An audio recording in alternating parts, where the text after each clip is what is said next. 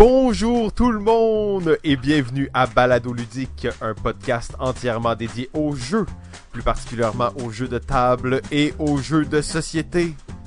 Aujourd'hui, la grande finale, saison 6, épisode 10! Wouhou! La dernière décennie de jeux. Je suis Simon, et comme à l'habitude, je suis en compagnie de JF. Hey hey, salut Simon, ça va? Oh oui, JF, dernier épisode de la saison. Oui, écoute, euh, ben, bonne année. Bonne année tout le monde! Euh, Ça finit bien euh, la saison, je pense, comme épisode. On va faire un, une rétrospective de la dernière décennie euh, et euh, on va Gros surtout... projet. Ouais, exact. euh, on en a euh, discuté longtemps, hein, d'ailleurs, euh, avant d'arriver à un consensus, parce qu'aujourd'hui, on vous propose aussi un, un top 10 de balades ludiques. Donc, euh, on a dû débattre et se convaincre. Ouais, ça, ça a été le plus dur. Je pense qu'on on s'est gardé des arguments pour quand on fera la présentation, mais avant toute chose, on, on peut parler des jeux. Des jeux que tu as joués récemment, Simon? Ben oui, on se lance dans l'actualité comme ça. Dernier épisode de la saison. Hey, on va-tu reparler de la saison? On va en reparler. J'étais content. J'étais content de faire ça. Euh, j'ai joué à, plusieurs jeux. C'était le temps des fêtes, hein, bien entendu. Donc j'ai eu la chance de, de jouer à plusieurs jeux, dont des jeux qu'on a souvent parlé. Euh, je vais parler de, de jeux qu'on connaît moins, en fait, dont un petit jeu que j'ai euh, que mon frère avait, avait apporté. Ça s'appelle Sumo Slam. Sumo Slam. Hmm. Ouais, c'est un Ah, jeu assez obscur, pas très bien noté sur BGG, euh, mais c'est pas si grave. euh, c'est quand même pas euh, le, le jeu, la révolution ultime là. Mais imagine, t'as des petits, des petits sumo, t'en as deux en fait, des petits sumo à peu près, je dirais quoi, 5 cm de haut, et ils sont un peu pas gélatineux là, ils sont quand même rigides, mais ils rebondissent un peu quand tu les lances là et euh, tu vas les, les rouler comme des dés en fait et tout dépendant comment ils vont tomber euh, ça va valoir certains points en fait ça, ça rappelle beaucoup le jeu des cochons Ben que oui, nos ben parents jouaient euh. quand, quand on était jeunes Là, je suis en train de voir des images. C'est un peu... Ça va éclater comme truc, mais... euh, Oui, en ben, effet, les deux sumo, comme un peu comme les cochons, dans le fond, ils vont prendre plusieurs positions, puis tu vas être noté sur la position qu'ils vont prendre, c'est ça? Exact, et c'est un, un jeu de, de pousse ta chance parce que tu les roules euh, tant que tu veux, en fait. Tu les roules tant que tu veux, par contre... Ah non, non, désolé, je dis n'importe quoi. En fait, t'as trois essais pour les rouler. Euh, et s'ils finissent... C'est ça l'affaire, tu as trois essais, mais t'as une corde qui fait le, le ring, en fait, qui fait l'arène de combat. Et si tu les roules, s'il y en a un qui sort à l'extérieur de l'arène de combat, en fait, t'as perdu ton tour automatiquement. Ok, intense. Ouais, ouais, mais euh, tu sais, c'était juste le fun, hein? tu roules les petits sumo, puis là, ils font des pauses, tu essayes qu'ils tombent dans des bonnes positions.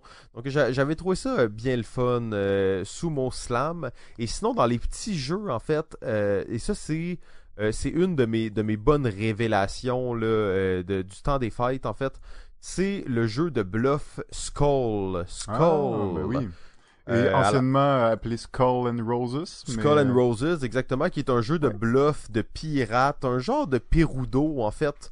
Mais Euh, où tu joues avec des, euh, des, des sous-verts. Des sous-verts, exactement. C'est un jeu de sous-verts. C'est Euh, un jeu de pirate, hein, fait que c'est pour mettre ta bière puis tout. Euh, donc rapidement, pour euh, sans trop aller dans des détails, c'est un jeu dans lequel on va, on a chacun quatre sous-verts, euh, trois qui a des fleurs et un qui a euh, des euh, des crânes, des skulls. Et euh, en fait, on, va les jouer à tour de rôle secrètement et un peu à la Perudo, on va faire des challenges et on va dire un chiffre, mettons 5. Et 5, c'est le chiffre de combien de sous-verts tu peux tu comptes retourner sans euh, retourner un crâne. Si tu retournes un crâne, tu perds une vie. Si tu réussis ton challenge, ben tu gagnes un point. Euh, donc il y a comme l'élément de est-ce que les gens ont mis des crânes pour me bluffer? Est-ce que est-ce qu'on peut aller plus haut que 5, que 6, que donc il y a, c'est y aussi cool. que, dans le fond, chaque joueur les, les empile, ses sous-verts, hein, devant lui, c'est bien ça? Ouais, il les empile, donc des fois il, il peut va choisir, son- dans le fond, l'endroit où il va mettre son, son crâne. Fait qu'il peut le mettre en, sur le top ou il peut le mettre le dernier. Euh, je pense que c'est ça. Hein. Puis là, dans le fond, par rapport à où tu l'as mis, t'essaies de bluffer ou encourager les autres à, à venir chercher le tien si t'as mis ton crâne haut ou tu essayes de remporter la mise si t'as mis ton grand bas peut-être ou Mais là, je, je vois en fait que euh, et j'ai eu un peu ce, ce dilemme là avec euh, quelqu'un quand on a joué pendant les fêtes justement. Ah ouais? Il semble y avoir plusieurs versions Ah. des règles de ce jeu-là. Euh, et euh, justement, je jouais avec un, un, un des, des gars à qui je jouais. J'expliquais les règles. Il était comme non, c'est pas comme ça qu'on joue. C'est pas comme ça qu'on joue. J'étais comme Ouais. ben moi j'explique juste les règles. Il dit ta version c'est pas la bonne. Là j'étais comme oh, oh j'ai jamais joué. Moi je fais juste expliquer les règles qui sont dans le livre, tu sais. Euh, et effectivement, on a trouvé qu'il y avait deux versions euh, pour jouer à Skull. Euh, et moi, je préfère beaucoup mieux euh, celle qui est décrite dans le livre. Euh, celle dont toi tu parles, en fait, c'est celle où tu prends tes quatre, euh, tes quatre, euh, excusez, tes quatre sous-verts, tu les mets dans l'ordre que tu veux, et tout le monde fait ça en fait. Ouais, un Et là, à partir de là, on va euh, juste commencer une, une ronde d'enchères. Ouais. Euh, le mode que, qui est décrit dans le, dans le livret de règles et celui que, que j'apprécie plus, c'est que tout le monde en met un de son choix secrètement. Et ensuite, en partant du premier joueur, tu peux en rajouter un ou faire un challenge. Fait que, dans le fond, ça se peut Hmm. que tu fasses un challenge au premier tour. Ça se peut qu'il y ait eu un demi-tour de fait. Ça se peut que tout le monde soit rendu à trois. Ça se peut. Et euh, en fait, la, la particularité de ce mode de jeu-là, c'est que tu es obligé de commencer en tournant toutes les tiens. Ok. Ben ouais. Ok. Euh, donc ça veut dire que Tu si toi t'as mis un cartes, tu veux pas gagner, tu sais. Euh, tu veux pas gagner le challenge. Mais euh, j'ai euh, dans les deux modes, on a quand même eu beaucoup de plaisir. L'autre mode est très le fun aussi, peut-être un peu plus rapide, un peu euh, un peu plus chaotique, mais euh, j'ai on a eu beaucoup de plaisir. J'ai joué avec plusieurs groupes différents, six joueurs. Euh, tu sais, on est vraiment dans dans le Perudo rencontre euh, coup mais vraiment plus simple. hein. Donc, un jeu qui est Mm. très facile à expliquer, qui se joue avec vraiment n'importe qui. Euh, tu te sens un peu comme un pirate, là. Tu bluffes le monde. Ça, j'ai j'ai vraiment bien aimé ça. Ouais, ouais, euh, bon, euh, bon choix. C'est euh, un jeu que j'ai joué mais il y a longtemps là, fait que peut-être les, les règles m'échappent aussi, mais ça me surprend pas qu'il y ait eu plusieurs versions. Ça me dit quelque chose là, quand tu, tu m'as dit ça là, de qu'il y ait eu plusieurs versions peut-être du, du jeu. Mais il est beau aussi, hein. Je, je sais pas quelle Ouais, version. c'est c'est- mais juste des beaux sous-verts, mais tu sais, C'est- comme la qualité de production est belle, c'est des sous-verts pas épais. Il y a rien là dans le jeu là comme matériel. C'est vraiment juste des sous-verts puis. euh, c'est ça, un, un petit Ouais, plateau puis le, le personnel, visuel mais est, le visuel est beau, tu sais, c'est puré, il ouais. y a pas de texte, il y a rien, c'est juste comme des crânes et des roses. Cool. Euh, toi, JF, j'imagine t'as joué à quelques jeux aussi dans ces, ces derniers temps? Ben, euh, j'ai, euh, ouais, j'ai joué à quelques jeux. Euh, le, le premier étant Pokémon épée et bouclier. J'ai beaucoup trop joué à ça. Hey, c'est pas, un, pas des jeu, c'est pas un jeu de table, ça. C'est pas un jeu de table malheureusement, euh, mais il y a quand même des jeux Switch, de table Parle-nous de ça, JF, suis excité, là. pour un autre épisode. Mais j'ai un autre jeu quand même que j'ai joué. Dans Pourquoi tu vas des pas nous en parler de Pokémon, Sword et épée, Sword et, et Shield? Euh, non, pas, pas là, là. Je, je vais vous parler de jeux de société parce que c'était ça le, le, le but ultimement. c'était de vous parler de Marvel Champion. Un jeu euh, qui nous avait été recommandé par Pierre-Louis. Euh, des du game entre autres euh, et euh, c'est un jeu en fait euh, qui se situe un peu dans le même système que euh, Arkham Horror le card game ou euh, même euh, Lord of the Ring le card game donc c'est un LCG euh, Coopératif. coopératif exactement où on va incarner des héros et euh, on va devoir battre des des euh, ben, des boss, des vilains, des némésis et ainsi de suite. Donc c'est un jeu qui s'inspire pas mal du système ça, du, de Arkham Horror et tout. Euh, Peut-être que dans ce jeu-là, on, a retiré un petit peu plus l'aspect de narration, concentré un petit peu plus sur les mécaniques peut-être. Euh, ça c'est mon, mon impression, mais en gros comment ça se passe, c'est que chaque joueur a un paquet de cartes. Euh, Il y a un, un, un, un preset là, où dans, dans le fond il y a un, certain nombre de cartes que tu peux mettre dedans, mais il y a des façons de custom. C'est pas du, de la grosse customisation, mais il y a quand même des, des petits choix que tu peux faire qui sont intéressants. Et dans ce paquet-là, ben dans le fond, dans la partie, tu vas le piger et tu vas jouer des cartes. En gros, euh, t'as ton personnage, il y a y a sa vitesse, il y a des points, puis euh, dans le, puis il y a une attaque, évidemment. Et euh, chacun des héros, on a deux côtés à sa carte. Dans le fond, il y a le côté quand il est en super héros, il y a le côté quand euh, il est, ben comme le commun des mortels, quand il est dans son, dans sa vraie vie, disons. Et c'est un petit twist qui est le fun parce que tu, c'est comme touche qui te permet de te cacher ou de te reposer pour te healer, euh, mais qui, qui fait en sorte que tu te fais pas attaquer par le vilain. Mais euh, tout ça pour dire que bon, t'as ton héros, tu as des cartes à chaque tour, il y a une petite mécanique, bon, tu vas pouvoir jouer des cartes. Et euh, il va avoir, il y a différents types de cartes. Il y a des cartes évidemment qui c'est des, des, effets immédiats, mais il y a des améliorations qui vont être là à long terme ou des, des cartes de soutien aussi qui vont être là à long terme qui vont te permettre de faire plus d'actions à un tour ou euh, faire une plus grande diversité d'actions à ton tour. Euh, donc en gros c'est ça. Euh, le, la, le- à chaque tour, les deux héros y jouent. Ensuite le vilain il attaque les deux joueurs. Et s'il peut pas attaquer euh, un joueur, ben il va augmenter son nombre, le nombre de menaces sur euh, euh, sur la carte. Puis si on a atteint un certain nombre, ben on a perdu la partie. C'est une des façons de perdre. Et ensuite, il va y avoir des rencontres, donc on va piger directement du même carte, du même paquet de cartes de vilain pour activer les cartes euh, qu'on met devant nous. Donc, euh, ce qui est intéressant, je trouve, dans le, dans le deck de vilain, justement, là, on va piger euh, des cartes à deux occasions. Premièrement, à chaque fois que le vilain va attaquer, on va rajouter des cartes de son paquet. Et ça va, on va regarder la carte pour la petite valeur qui est en bas à droite de la carte. Et quand on la retourne, ben, ça nous dit combien son attaque est augmentée. Donc quand il nous attaque, on, on prend une carte du paquet, on la retourne, il y a un symbole, disons, le, le, le vilain attaquait de 2, ben là il nous, a- il nous fait 3 de dégâts. Donc il y a toujours une petite incertitude à savoir euh, de combien exactement il va nous attaquer. Et ces cartes-là ont des événements, mais on les active pas pour les événements quand ils sont utilisés pour une attaque. C'est juste seulement la prochaine phase de euh, quand on va faire des rencontres, euh, que là on va prendre la carte, on va la mettre devant nous et là on va activer l'effet de la carte, qui sont généralement assez mauvaises.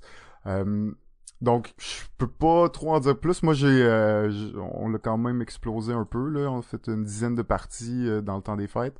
Euh, donc c'est euh, on n'a pas eu de notre legacy, disons. L'année passée, on, ou les dernières années, on s'était fait de pandémie, mais euh, là, cette année, ça a été ça. C'est pas un jeu de legacy, fait que forcément, il n'y a pas de... Tu sens pas le besoin vraiment de continuer, mais euh, tant qu'il y a du matériel à, explorer ou des boss, des, des, des façons de, des boss que tu t'as pas encore battus, euh, il y a aussi beaucoup de niveaux de difficulté que tu peux rajouter et des genres de, de side quests que tu peux rajouter au deck de vilain qui va euh, faire en sorte que les parties, même contre le même vilain, vont être euh, légèrement différentes encore parce que les cartes seront pas tout à fait pareilles. Donc il y a comme beaucoup de possibilités de versatilité avec les avec les vilains déjà euh, dans la boîte. Euh, forcément, ben là en ce moment il y a trois vilains et cinq héros. On attend évi- évidemment d'autres héros et d'autres vilains là, pour continuer. J'ai l'impression que plus il va rajouter de stock, plus le stock qu'ils vont ajouter va aussi permettre d'être euh, annexé au, au deck qui existait déjà à la, à la base. Donc il va rajouter encore plus de rejouabilité avec ces nouveaux decks-là. Euh, donc c'est ça. J'ai beaucoup aimé ça. Je sais pas si je l'avais dit. Wow, GF! Là, j'ai plusieurs questions pour toi. Ok. Plusieurs des questions, des questions à un million de dollars. oh oh. Est-ce que le Daredevil est là? Le Daredevil est là, mais en soutien. Ah, ok. Ça veut dire qu'en ce moment, il n'est pas un, un, euh, un héros. Tu peux pas jouer Daredevil.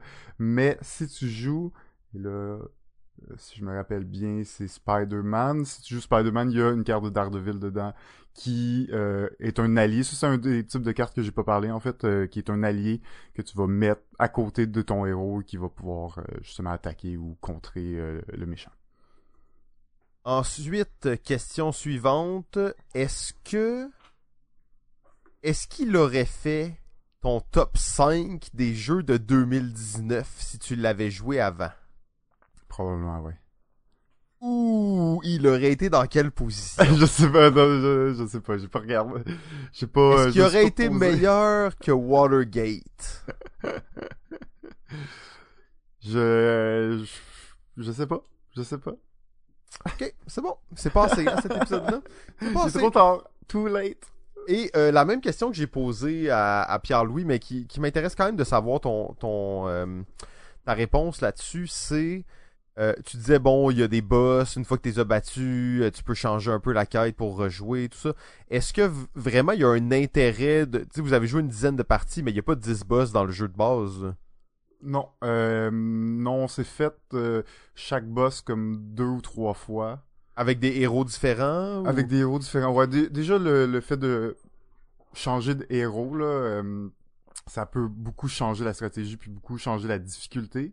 En fait, c'est quand même quelque chose qui est dur à, à gager, à savoir est-ce que tel héros rend la partie plus facile contre tel boss ou plus difficile contre tel boss. Il y a quand même cet aspect où, ouais, il y a peut-être des héros qui sont moins bien faits pour certains boss que d'autres. Ok. ok. Donc, euh, de là, il y a beaucoup... Mais c'est pas impossible quand même. Donc, il y a toujours Oh, la ouais. possibilité de, de réussir à faire la stratégie puis à, à vaincre les, les monstres. Après, tu sais, je te dirais, après une dizaine de games, euh, on est assez satisfait de ce qu'on de notre partie. On, je pense pas qu'on, tu sais, moi je vais peut-être y rejouer encore un petit peu seul ou encore à deux. Moi, ça me tente encore dans les prochaines semaines, mais on risque de vouloir y jouer avec d'autres, euh, ben, d'autres contenus, d'autres contenus, parce que ça reste aussi de bon. ben, à un moment donné, tu trouves tes héros préférés.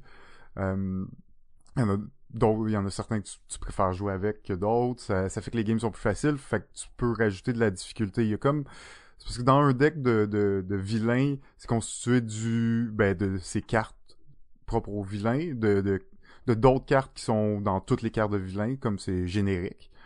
Puis il y a euh, des cartes d'une autre. euh, c'est comme un, un, un autre aventure qui se passe là, si on veut, un autre événement qui se passe en même temps. Puis ça, ça rajoute à peu près 4-5 cartes de plus. Ok. Puis ça, ça a des effets vraiment différents. Fait que ça, ces événements-là, dans le fond, il y en a 5 de niveau de difficulté de 1 à 5. Je trouve que le le fait que tu peux modifier les decks, ça a l'air vraiment d'une une des particularités de ce jeu-là qui a l'air euh, qui a l'air le fun en fait. Ouais, puis je trouve que elle est plus peut-être accessible même que Arkham Horror dans, un certain sens, puis plus intéressante. Je trouvais que t'étais assez limité dans Arkham Horror. Je trouve pas que là c'est la révolution, puis ça reste comme c'est relativement limité ce que tu peux faire, mais un peu plus d'options. Tu vois, puis les combinaisons euh, quand tu prends un boss. euh, avec euh, un événement puis tu le prends avec un autre événement puis que tu as changé d'héros ben c'est vraiment une game différente euh, Ouais. Puis il y a toujours le hasard des cartes. L'affaire c'est qu'il y a des cartes. Disons, euh, il y a un des types de cartes que tu mets dans le deck de héros, c'est les cartes expertes. Donc si tu veux jouer en mode expert, t'en rajoutes trois. C'est des cartes vraiment chiantes. Mais tu sais, comme comme je t'ai dit, à chaque fois que tu te fais attaquer, tu prends une carte puis tu la tu la révèles, mais tu regardes juste le- la valeur en bas à droite. Fait que si ces grosses cartes là, ils passent dans les Mm. cartes d'attaque, ben tu fais pas leur effet.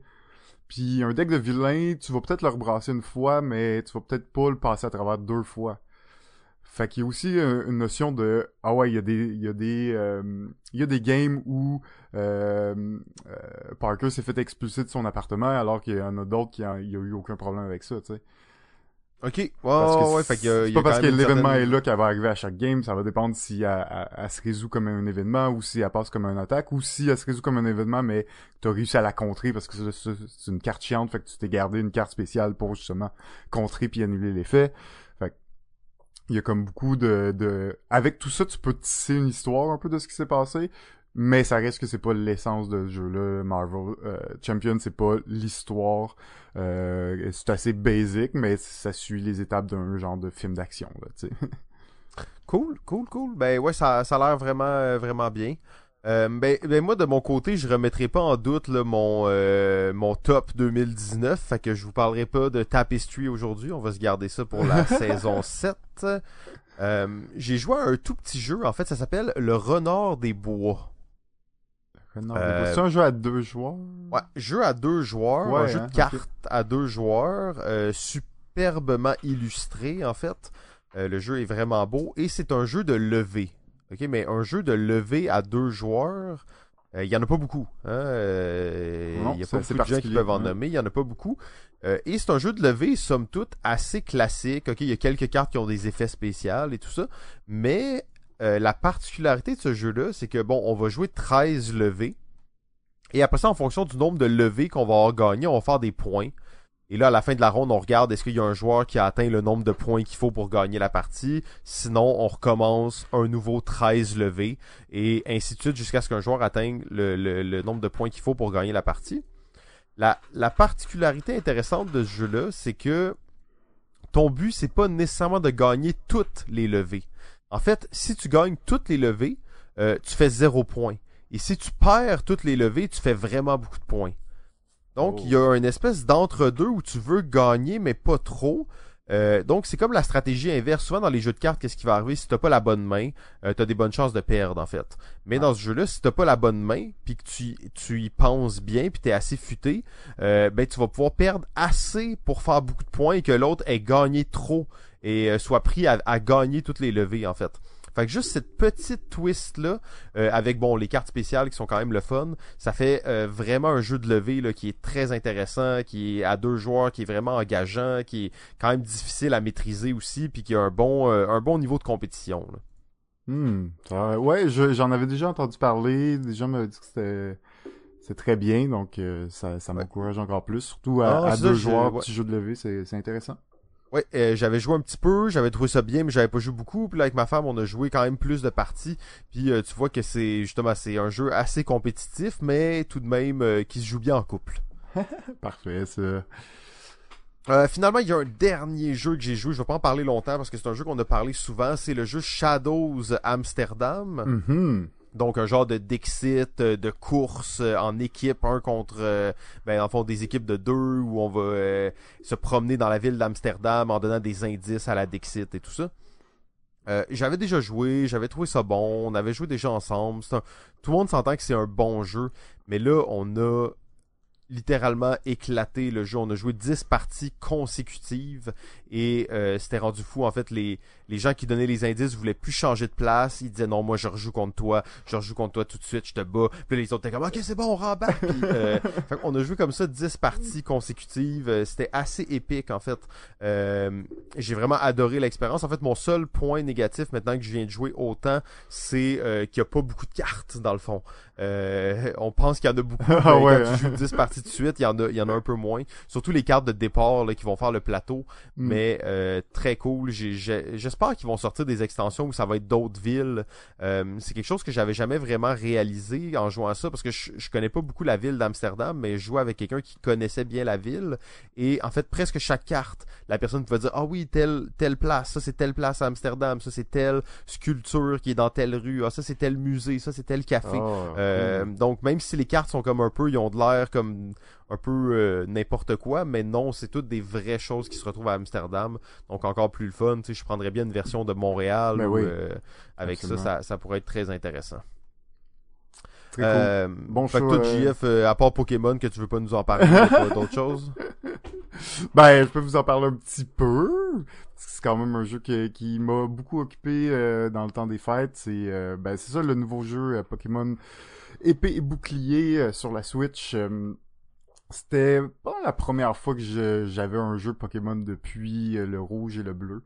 Oh, ok, ok. Donc- là, t'étais- tu partais de toutes les, tu sautais toutes les générations. Toutes là. les générations et euh, bon, j'ai joué un petit peu sur des émulateurs à d'autres versions, mais pas pas tant que ça, tu sais. Donc euh, c'était un peu nouveau pour moi. Euh, c'est un jeu, euh, ben, Pokémon, euh, on s'attendait à beaucoup, là. On s'attendait à un genre de Zelda euh, mélangé avec Pokémon, avec euh, un espace ouvert, tout ça. Euh, quitte euh, de constater que c'est pas tout à fait la réalité, puis je pense que mes, mes expectations étaient peut-être un peu trop élevées. Par contre, c'est quand même un jeu que j'ai passé beaucoup de temps dessus parce qu'il est vraiment le fun. Le euh, moi, je suis pas un, un connaisseur des, des nouvelles générations, donc un peu un un, euh, un gars de la première génération si on veut, mais euh, j'ai pu apprécier et connaître de, plus en plus les nouvelles générations et les nouveaux Pokémon. Et euh, ben c'est un jeu qui est euh, qui te permet de de- de- d'explorer vraiment. Il y a quand même beaucoup de choses à faire, même après l'histoire. C'est pas l'histoire qui m'a le plus convaincu euh, dans ce jeu. C'est vraiment après l'histoire que tu peux. euh, c'est là que tu vas aller tout euh, choisir les bons Pokémon, les breeder, euh, puis augmenter leurs stats, aller choisir leur bonne attaque, puis essayer de, de, de les rendre un peu plus compétitifs, puis de, de, de toute la profondeur. J'ai aussi, je, je tente de compléter le Pokédex. Le Pokédex est rendu à fucking 400 Pokémon maintenant. Ah ouais, Euh, ok, c'est beaucoup. Donc, euh, je, je suis dans ça, puis c'est c'est une belle... euh, je trouve que c'est le fun à faire parce qu'il y a, il y a beaucoup de, de trucs qui sont assez... de Pokémon qui sont assez difficiles à aller prendre, puis il faut aller les prendre dans des endroits euh, spécifiques, avec une température spécifique. Donc, beaucoup de recherches à faire. Je me suis beaucoup intéressé à ça. Euh, donc, c'est ça. Je- J'attends toujours la version board game. Oui, oui, ben on va, on va commencer à travailler là-dessus. Là. Après la fin de la saison. Là, on va s'y mettre. Cool. Euh, ben justement, euh, là, ça fait pas une décennie qu'on fait le, le, podcast Balado Ludique. Euh, c'est la sixième saison. C'est notre 90e épisode aujourd'hui. Euh, donc on approche à la fin de la saison 7, on va être à notre centième épisode. Vous pouvez être sûr qu'on va préparer quelque chose de spécial pour ça, mais en attendant, on va, on va savourer le, le 90e comme il se doit. Euh, encore une fois, ce projet-là, on le fait pour vous, pour les gens qui nous écoutent. Euh, depuis le début de, de l'aventure balado ludique, on est rendu à 37 761 euh, téléchargements. Donc merci beaucoup euh, de, de, de, votre présence, de votre écoute. Euh, mm. Merci beaucoup aussi à tous les, les, gens de la France qui nous écoutent, tous les, les auditeurs de l'autre continent. Euh, il y a encore plus d'auditeurs qui nous écoutent au Canada, mais on sent que vraiment la population en France est, est tellement plus, plus dense et tout ça. C'est vraiment bien d'aller chercher ce public extérieur et d'interagir avec vous. Vous êtes plusieurs qui vous nous écrivez. Euh, on va essayer d'ailleurs de faire quelques collaborations un peu plus euh, dans le futur avec la France. Il y a des, des, surprises qui se préparent aussi, on veut pas trop en parler. Et on a bien entendu notre, euh, notre fidèle compagnon, cousin français, Ludo, le gars en vadrouille, avec qui il y a probablement des choses qui vont aussi se passer dans le futur. En tout cas, je l'espère.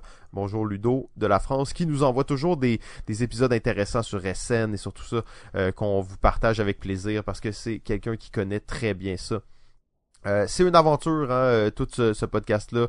On est rendu, comme on dit, 90 épisodes. On a rencontré euh, tellement de gens dans l'industrie. On a fait tellement de concepts. On continue d'explorer. on vous avait dit que la saison 6 allait être une saison d'exploration, d'expérimentation. Je crois que la 7 s'enligne aussi pour être de l'exploration. Euh, GF, je sais pas qu'est-ce que t'en penses. Ah ben je pense que c'est toujours de l'exploration. Hein. Encore plus. Ben, ben on va arriver avec des concepts des fois. Euh, tu sais, le top 100, c'était plus ou moins de l'exploration. C'était une saison complète, un top 100. Euh, straightforward, dans votre visage, top 100. Mais euh, là, on, est revenu à nos sources un peu. Et je pense que pour la prochaine saison, on s'enligne vers une formule hybride comme on le fait. Essayer d'aller chercher des invités pertinents, des sujets cool, essayer quelques petits concepts. Euh, peut-être la conclusion de Poké Game, c'est oh. à suivre. Euh, euh, peut-être que ça va être là, peut-être ça va être un peu plus tard. Hein. Ça, c'est aussi beaucoup de travail pour un truc si peu écouté. mais si vous avez des concepts... Ah oui, c'est vraiment le fun à faire, ça c'est sûr. merci aux ludologues d'ailleurs qui participent activement à ça. si vous avez des idées de concepts, des sujets d'épisodes, des choses que vous voulez qu'on parle, n'hésitez pas à nous écrire on va mettre ça dans notre liste et à la saison 12, on va s'en charger. Sinon, ben, à la fin de cet épisode, on va revenir un peu sur quelques promesses, quelques promesses qu'on vous fait pour le futur, quelques promesses balado ludiques. Euh, JF, t'as préparé tes promesses? Euh, ouais, ouais, absolument. Parfait. Euh, donc on est là, on est là pour parler des jeux de la décennie. On est en 2020, Jeff. Peux-tu réaliser 2020? Boum, boum, boum. Ça, non. C'est difficile, de, c'est difficile de réaliser encore qu'on est dans une nouvelle décennie.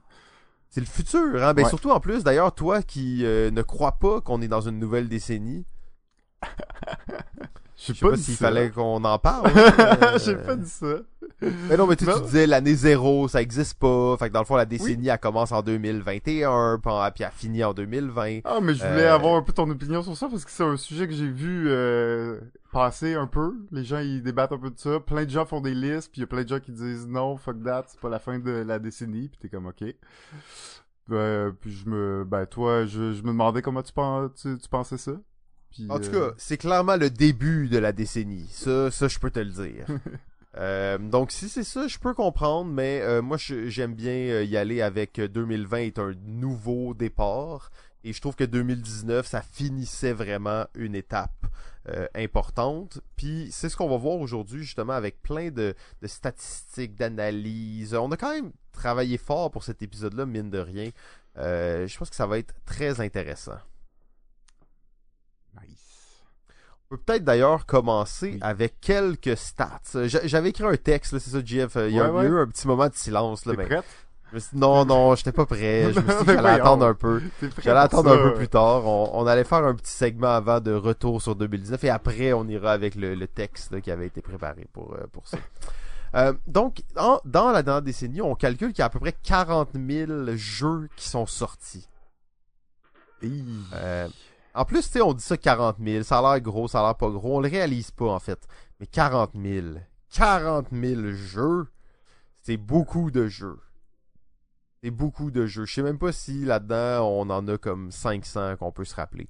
Mais 40 000, c'est beaucoup de jeux. Et euh, là, je vais y aller d'un propos que, que je sais que t'es pas d'accord, JF, mais je prétends que c'est la meilleure décennie de tous les temps. Parce que, et là, je, je prétends ça, mais je me base sur les chiffres, bien entendu. Euh, si on regarde BGG, en fait, le top 100 de BGG en ce moment, il y a 81 jeux dans le top 100 de BGG qui sont issus de la dernière décennie. Ouais.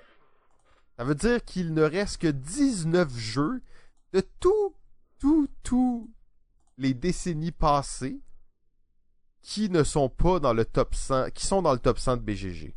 Tout le reste a été relayé aux oubliettes. Ouais, mais ça c'est euh, ça c'est euh, c'est la stat sur laquelle tu te bases pour dire que c'est la meilleure décennie? Oui. Mais voyons donc, en, en 2010, t'es as pas vu les stats? Il y avait peut-être euh, 99 jeux de la dernière décennie. Il y en avait peut-être 50 aussi. On sait pas, mais t'as pas accès à ces stats-là. là. Tu peux pas savoir. Je te, Sauf on- que tous ces bons jeux ont été effacés par la, cette Je- dernière décennie, en Je fait. te l'ai dit à- au dernier épisode, les jeux euh, à l'épisode avec euh, Pierre-Louis d'ailleurs, non? C'était euh, les jeux euh, plus euh, plus les jeux euh, ils vieillissent, plus ils ont tendance à perdre en rating. C'est un Donc, effet normal. On peut en convenir que la dernière décennie était la meilleure de tous les temps. Ben non, parce que en 2010, tu sais pas Tu sais pas combien il y avait de jeux de la dernière décennie dans le top euh, 100 Mais même s'il y en avait 100, ils sont plus là, ces jeux-là. Ils ont été effacés par notre époque miraculeuse. Non, c'est pas comme ça que ça marche. Mais vous pouvez euh, commenter sur ce sujet-là, en fait. Euh, euh, en tout cas, moi je pense que ça se tient, là, mais bon. Ta vision euh, de 2019, c'est sûr, c'est sûr. J'ai d'autres stats de, de, de prévus pour vous aussi qui sont encore des stats de BGG, donc à prendre peut-être avec euh, certaines pincettes. Euh, vous savez que les gens peuvent euh, loguer leur partie sur BGG et dire combien de parties ils ont joué. En 2010, on était à 1 800 000 parties environ de loguées durant l'année. Hmm. En 2019, on est à 7 600 000. Donc, en 10 ans, on est passé de 1 800 000 à 7 600 000, euh, ce qui est, ma foi, assez énorme comme jump. Bien entendu, c'est pas toutes les parties, c'est pas tous les gens qui font ça. Euh, Il y a plus d'utilisateurs, l'Internet est démocratisé, c'est plus facile de loguer ces parties. Euh, mais ça reste quand même une statistique euh, qui démontre vraiment l'intérêt accru pour le jeu de table et pour surtout loguer ses parties. Oui, surtout. surtout pour ça, oui. Euh, ouais, c'est ça, exactement. Euh, dans la même idée, en fait, avec les, les parties loguées, en 2010, donc au début de la décennie, les jeux qui étaient les plus joués, euh, c'était Dominion, Race for the Galaxy, Pandémie, Carcassonne, Agricola. Donc ça vous donne un peu une idée de où on Mhm. était à ce moment-là. Alors qu'en 2019, Wingspan, Azul, Terraforming Mars, Gloomhaven, Keyforge. Donc on, ça vous montre un peu aussi Mhm. on est l'évolution qu'il y a eu. Mhm. Euh, et c'est pas nécessairement des jeux qui sont moins bons. Hein. Euh, D'ailleurs, c'est intéressant de voir que Race for the Galaxy, Carcassonne sont encore dans le top des jeux les plus joués en 2019. Ah. ouais, Euh, très ils intéressant. sont pas mal plus bas, là, mais ils sont Oui. encore là dans le top 15 des jeux les plus joués, des plus logués sur BGG. Pas nécessairement les plus joués, Ouais, là, ouais. Mais euh, des plus logués sur BGG. Donc c'est quand même assez impressionnant de voir qu'il y a des jeux qui ont traversé comme ça euh, les époques. Là. Ouais, c'est, on pourrait passer du temps à comparer ces cinq jeux-là. En fait, là, ça, ça pourrait montrer beaucoup euh, la différence entre les deux décennies. Oui, absolument. Euh, absolument. D'ailleurs, Race for the Galaxy, euh, juste pour, comme vous pouvez l'imaginer, euh, il est là à chaque année hein, depuis 2010. Là. Ah ouais. Hein. il, a, il, a, toujours été là. Dominion est resté très longtemps aussi et est resté surtout très longtemps dans les plus joués. Euh, donc, il était joué dans les, les plus joués à chaque année. Et là, quand il a commencé à descendre, il a commencé à descendre assez euh, rapidement, là, mais euh, quand il était dans les tops, il était vraiment dans les tops. Donc, c'est quand même Ouais. assez intéressant. Très cool. Maintenant, Jeff, je vais te laisser nous présenter, le, si on veut, le top 10 BGG de la décennie. Ouais, ben top 10 de la décennie, c'est surtout le top 10, comment le, le top 10 de BGG a terminé la décennie. Donc, euh, on aime bien euh, comparer les stats et voir euh, qu'est-ce qui se passe sur BGG. Donc, ben, en numéro 10, on a le jeu Great Western Trail. Donc, un jeu sorti en 2016 qui est dans le top 10. Ça me surprend quand même de le voir là, même si je sais qu'il y a eu beaucoup de de, de, fans et d'amateurs du jeu, mais euh, un jeu qu'on entend peut-être un petit peu moins parler maintenant, mais qui, qui est encore toujours aussi bon. Great Western Trail en numéro 10. En numéro 9, euh, alors euh, ton jeu préféré, euh, le favori des foules, Sight, un autre oh. jeu de 2016. Wow. Ensuite, ensuite, nous avons le jeu en numéro 8, Gaia Project. Donc, Gaia Project, que nous n'avons pas joué d'ailleurs, hein, ce... à moins que je me trompe, Simon? Non, malheureusement, en fait, c'est un peu une, une, une déception parce qu'en plus, on s'entend que c'est un genre de Terra Mystica, euh, si on veut, là, euh, Ouais, améliorer. ouais. Donc, euh, c'est un jeu qui m'intrigue beaucoup, mais j'ai juste, en fait, je l'ai même jamais vu en vrai. Euh, j'ai jamais eu Mm. l'occasion d'en jouer une partie. Ouais, ben c'est pas un jeu qu'on a vu beaucoup passer, mais on a entendu beaucoup parler quand même, euh, vu aussi la grande popularité quand même de Terra Mystica. Euh, malgré tout, j'en ai pas beaucoup entendu parler, mais écoute, il est, il est rendu en huitième position, il a dépassé Terra Mystica, donc Ouais. Terra qui est quand même euh, 14e, là, fait que c'est pas à négliger, là, mais euh, c'est ça, il a quand même été très rapidement au sommet. Là. Donc, euh, quand même, il y, a, il y a quelque chose. Moi aussi, ça m'intrigue beaucoup. Euh, sinon, en numéro 7, on a Star Wars Rebellion euh, en 2016 aussi. Euh, ça, c'est ça c'est ma grande déception. J'ai toujours pas essayé ça. Ouais, moi non plus, puis euh, euh, mais- j'ai l'impression que je jouerai jamais, mais ça a l'air tellement là, cool. hein, mais, euh, numéro 7, numéro 7. Et ça, je sais que c'est le genre de jeu, quand je vais mettre la main dessus, là, je vais me faire huit parties Ouais. consécutives. Là. Ouais, c'est ton genre. Comme quand j'avais découvert War of the Rings. Ouais, ça me fait exactement. penser beaucoup à ce jeu-là en plus. Là, fait que là, je vais me checker toutes les Star Wars en même temps. puis je vais être vraiment dedans. Donc, euh, ça, mais je comprends, je comprends pourquoi il est là, même si j'ai pas joué. Tellement de gens m'en ont parlé en bien. Mm. Euh, j'ai vraiment hâte de l'essayer. Sinon, numéro 6, ben, c'est pas un jeu récent, même si la quatrième édition est sortie en 2017, c'est Twilight Imperium. Oh, gros jeu. Gros jeu euh, de Forex, je n'ai pas euh, non plus euh, pu l'essayer. C'est pas un jeu qui m'intéresse tant que ça malgré tout, mais je pense que c'est un must à essayer au moins une fois. Euh, un genre de jeu épique, galactique, c'est quand même un, un jeu assez emblématique. Euh, donc la quatrième édition qui fait quand même sa place là, dans le dans le top 6, assez impressionnant. Pour parler de réédition, ben on a en numéro 5 euh, Brass euh, Burning Hand. en- ben 2018 en fait c'est basé sur le jeu Brass. Euh, Martin Wallace. Exactement.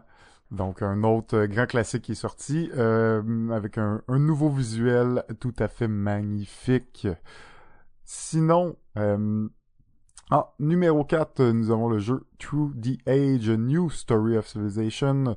Donc euh, c'est la, la deux, ben, la suite si on veut de Through the Age euh, qui est sorti en 2015. Euh, donc gros jeu de civilisation assez épique. Euh, par contre, euh, c'est assez abstrait quand même comme comme jeu. On évolue, euh, on va évoluer à travers plusieurs années. On va avoir beaucoup, plusieurs leaders différents. Donc il y a beaucoup de différences par rapport aux, autres jeux que je suis habitué de jouer de civilisation, mais il est assez massif, mais assez intéressant aussi. Surtout, surtout cette version ici qui ont corrigé certaines problématiques de la première version. Sinon, en numéro 3, euh, ben, le fameux Terraforming Mars. euh, Ouh. Il est là. Il est là. Il est là. Euh, donc oui, hein, je sais quoi dire de plus. Il est là. Sinon, en deuxième position, Pandemic Legacy saison 1, euh, qui garde sa deuxième position. Et bien sûr, derrière le gros jeu euh, Gloom Heaven, euh, sorti en 2017. Donc ça, c'est ce qui termine en fait la décennie dans le top 10 euh, BGG. Euh, c'est inté- intéressant, on, dans 10 ans, on va l'avoir, la trace, et on va pouvoir comparer. Oui, oui, oui, là, on l'a, On va exact. pouvoir te dire... Il y a, il y a une chose qui me décennie. marque quand je regarde ça, c'est que, mettons, à part Pandémie Legacy, là, même si c'est- c'est relativement vrai, c'est tous des jeux assez massifs, hein. Il y a pas Mhm. un jeu en bas d'une heure et demie, deux heures là-dedans, là.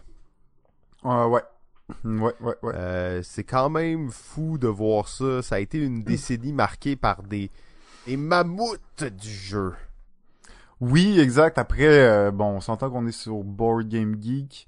Euh, probablement un site plus utilisé par les gens qui jouent à ce genre de jeu que, aux gens, que, que par les gens qui jouent à des jeux de party ou des jeux qui se vendent peut-être plus que ces jeux-là. Donc, euh, faut quand même euh, garder une petite perspective euh, par rapport à ça. On est quand même dans un, un angle très gamer. Ça me surprend pas vraiment de voir ça. Euh, même si on peut voir dans, dans les tops quand même des, des jeux plus légers. Euh, on s'entend que là, on est dans le top, mais des, le top des jeux stratégie experts, là, disons. Ouais, ouais, ouais, ben c'est, euh, c'est, ça nous fait quand même un, un topo là, justement de la décennie qu'on a traversée. On voit qu'il y a aucun jeu là-dedans euh, sorti avant 2014. Euh, Donc euh, ça a été une fin de décennie solide. Euh, bien entendu, comme on l'a mentionné déjà, aucun sorti en 2019 qui a été une année désastreuse pour les jeux. Ok, ben GF, on arrive maintenant dans le, le cœur du sujet, Oh, yes. les jeux les plus influents de la dernière décennie. C'était ça notre, mandat aujourd'hui. Ouais, ben influent, emblématique, disons, de la dernière décennie. On n'est pas, on n'a pas fait un top de nos jeux préférés.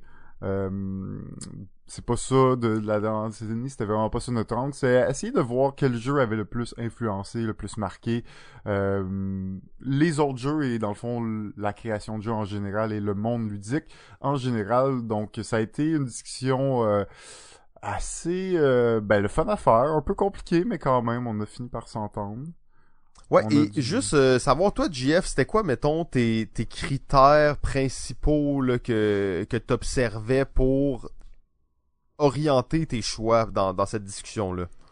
Euh, pour moi, c'était euh, ben, les jeux emblématiques, c'est aussi des jeux qui ont influencé l'industrie. Donc pour moi, c'est important de citer les jeux qui ont soit amené des nouvelles mécaniques ou amené euh, quelque chose qui n'existait pas ou qui a ouvert la porte à.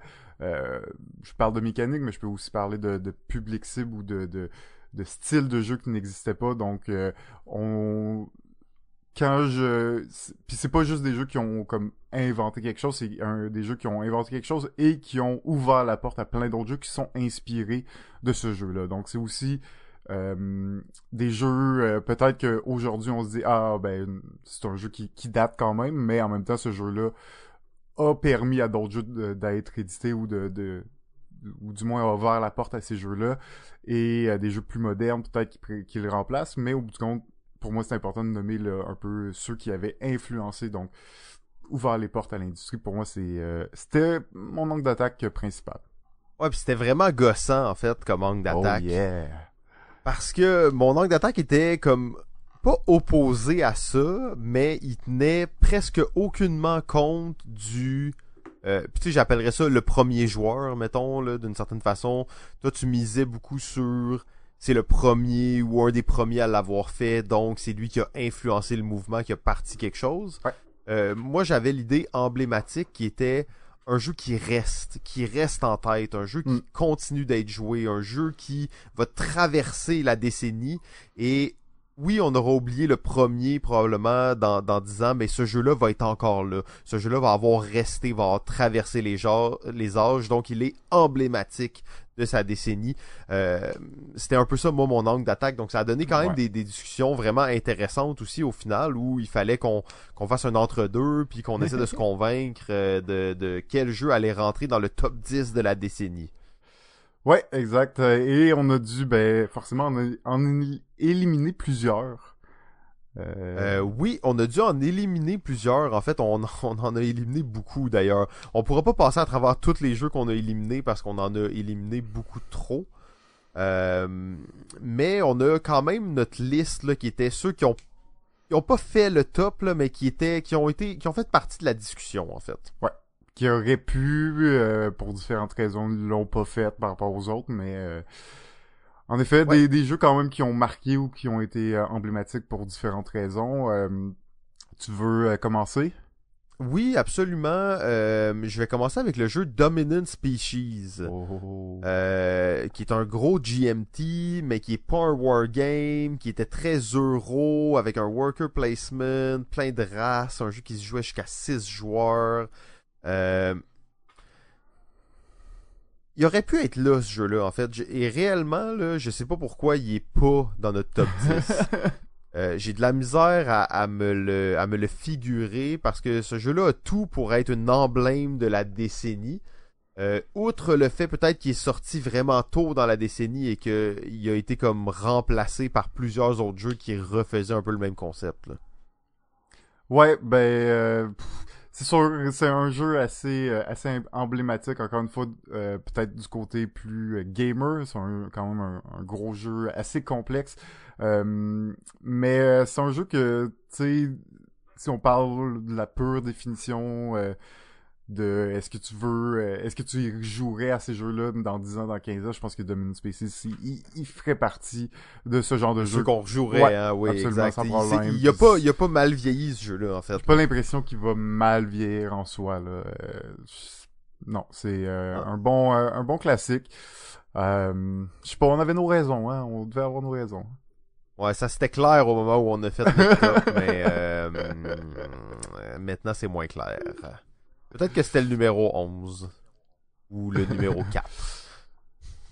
Sinon, sinon, euh, si on, on reste dans cette gamme de jeux, ben, euh, on a beaucoup discuté euh, du jeu Eclipse, euh, sorti en 2011, euh, qui est un euh, jeu d'exploration spatiale, un 4X, euh, mais qui prenait l'allure des gros jeux un peu de, de genre-là, Twilight Imperium euh, et tout et du genre, mais qui le rendait dans un jeu peut-être un petit peu plus proche du jeu de société, peut-être un petit peu plus proche euh, d'une durée de partie plus raisonnable ou qui, ressemble à des mécaniques beaucoup plus proches euh, du jeu de société.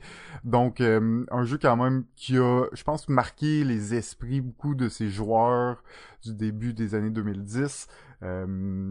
Par euh, par le fait que tout le monde en parlait, tout le monde euh, il était dans il était haut dans le top de BGG à cette époque-là, donc ça a été un gros hit longtemps.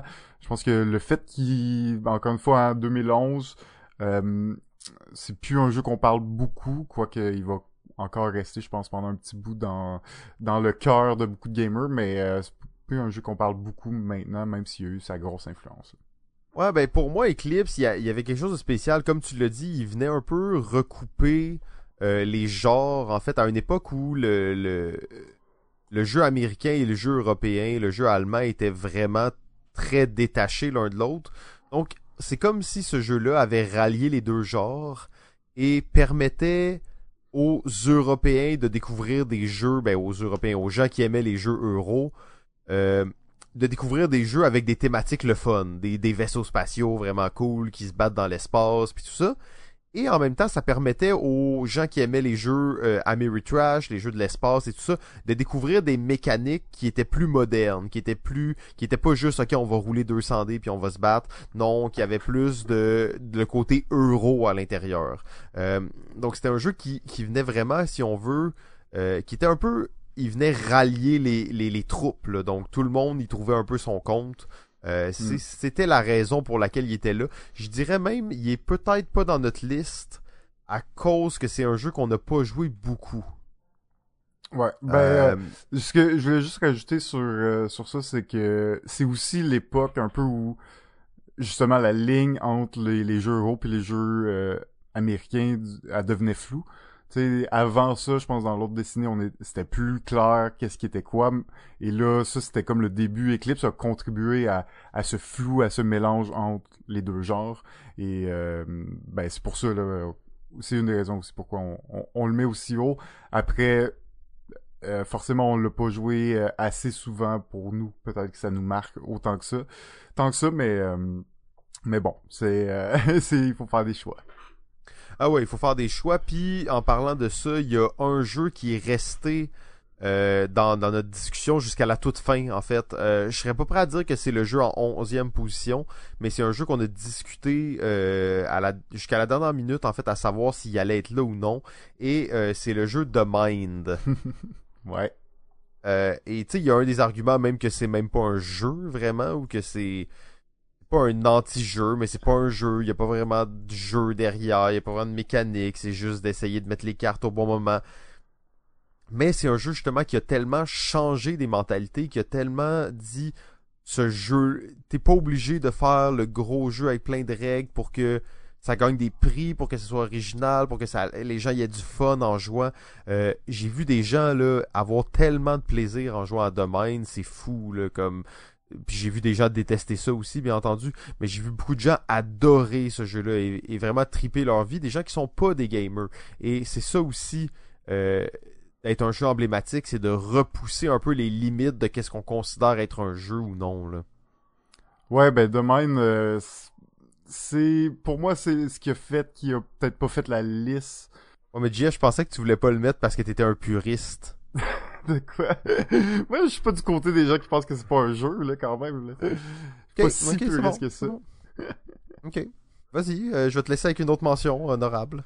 Une autre mention honorable. Euh, Écoute, pour moi, dans la liste, je vais y aller avec euh, un jeu que j'ai beaucoup, beaucoup montré.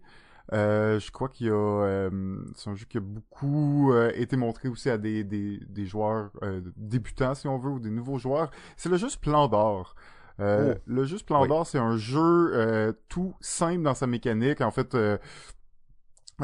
pratiquement pas plus simple que ça dans le genre de jeu, jeu de gestion de ressources, où on va devoir aller chercher des joyaux pour acheter des cartes, pour faire des points, pour acheter d'autres cartes qui vont nous faire de faire plus de points pour euh, ultimement gagner la partie et euh, être le premier à atteindre un certain nombre de points. Euh, mais c'est un jeu qui est tellement simple à comprendre, qui, qui donne un aspect de, de, de, de stratégie sans que ce soit trop compliqué au niveau des règles. Il y a comme c'est, tellement fluide et simple. C'est un jeu que j'ai beaucoup apprécié pour pouvoir le montrer, le, le montrer à des, des joueurs, euh, ben, des nouveaux joueurs ou des joueurs plus expérimentés qui cherchaient euh, une expérience plus courte aussi en termes de jeu. Euh, Splendor, c'est un 30 à 40 minutes, donc euh, c'est, c'est pour ça que je, je voulais en parler non, peut-être pas influencé tant que ça, même si on peut, on a pu voir d'autres jeux dans le même genre comme Century sortir, qui prend. Puis même Azul que je mettrais pratiquement ouais. dans cette euh, dans cette catégorie-là, parce que c'est des jeux qu'on pourrait dire pratiquement abstraits. Euh, tu sais, j'échange des ressources pour d'autres ressources pour faire des points. Ouais. Mais c'est des jeux qui ont quelque chose en particulier, c'est qu'ils sont le matériel est de très bonne qualité. C'est vrai, hein, ben oui, ben oui, ouais, surtout Splendor, de... t'as les jetons de poker, Azul, t'as les espèces ouais. de pièces de, de, de, de céramique, là, euh, Century, t'as les beaux cubes, t'as les petits bols. Euh, donc je trouve mm. que c'est des jeux justement qui s'inscrivent dans une lignée qui est comme... C'est des jeux très euros, presque abstraits, mais très beaux au niveau du matériel. Ouais, puis la thématique généralement moins moins importante aussi. Moins importante, mais ça reste aussi des jeux euh, des jeux de tournoi pratiquement. Euh, D'ailleurs, Splendor, il y a énormément de tournois de Splendor, même encore maintenant. Là. Ouais, ben ça, ça me surprend pas, ça, ça se prête bien à ça, puis euh, pour en, en, avoir déjà organisé des tournois de Splendor, ben tu vois que les joueurs, euh, disons plus professionnels ou qui ont joué beaucoup, ils, ils connaissent leur, leur stratégie. Ils maîtrisent le ah, jeu. Ouais, ils maîtrisent le jeu, ils, tu peux, l'analyse du jeu est complètement différente quand t'es habitué à ça, puis euh, c'est pas le genre de jeu qui est si difficile à devenir si bon là dans le sens que tu sais je dirais même que Catan pratiquement ça peut être plus difficile à voir ou à, optimiser tes bonnes stratégies alors que ça c'est assez visuel donc tu rentres facilement dans la partie puis tu tu trouves facilement des, des, des stratégies ou des trucs qui, qui t'intéressent. Donc, euh, Splendor, c'est, c'est dans les, ouais, dans ben les top. Ouais, ouais, non, c'est des, des jeux très emblématiques, effectivement, mais avec justement Azul, Century, c'est des jeux qui, qui restent bien. Euh, un autre jeu qu'on a, on a discuté longtemps en fait, puis qu'on on a finalement décidé de pas mettre et euh, surtout euh, dans le fond selon tes critères parce qu'il n'a pas engendré d'enfants. Euh, c'est le jeu concept. Concept qui est un quand c'est sorti en fait concept là c'était c'était la folie en fait hein c'était la folie de concept j'ai passé un Noël complet à ne jouer qu'à concept euh, jeu de devinette dans lequel tu peux faire deviner n'importe quelle affaire avec des petites images. Euh, c'est assez assez fou comme façon de procéder. Euh, c'est vrai par contre que comme ça n'a pas nécessairement eu de d'influence sur d'autres jeux, mais c'est un jeu qui a quand même été très emblématique dans la dernière décennie. Ouais, on, je pense que c'est 2014 si je me trompe pas. Donc pendant au moins 3-4 ans, ça a, ça a, été un jeu très présent et euh, qui a beaucoup euh, qui a beaucoup été acheté, qui a beaucoup été joué aussi. Euh, c'est c'est quand même tout le temps un choix difficile. En effet, il a, il a été important. Pour moi, le seul jeu que je vois qui, a, aurait peut-être été influencé, c'est le jeu Imagine. Euh, ouais, exact. C'est genre de, de même principe, mais plus free fall si on veut, alors que le concept il est vraiment plus dans le mood euh, intellectuel. Euh, donc je sais pas à quel point il a influencé le, ce genre de jeu-là intellectuel. Je dirais que presque l'autre jeu qui me fait penser à concept, c'est des cryptos, tu sais. Oh.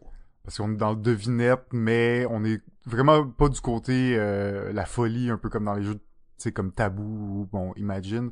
On est vraiment du côté plus essayer de un peu plus stratégique, sérieux, essayer de bien penser à, à ces choses, donner les bons indices.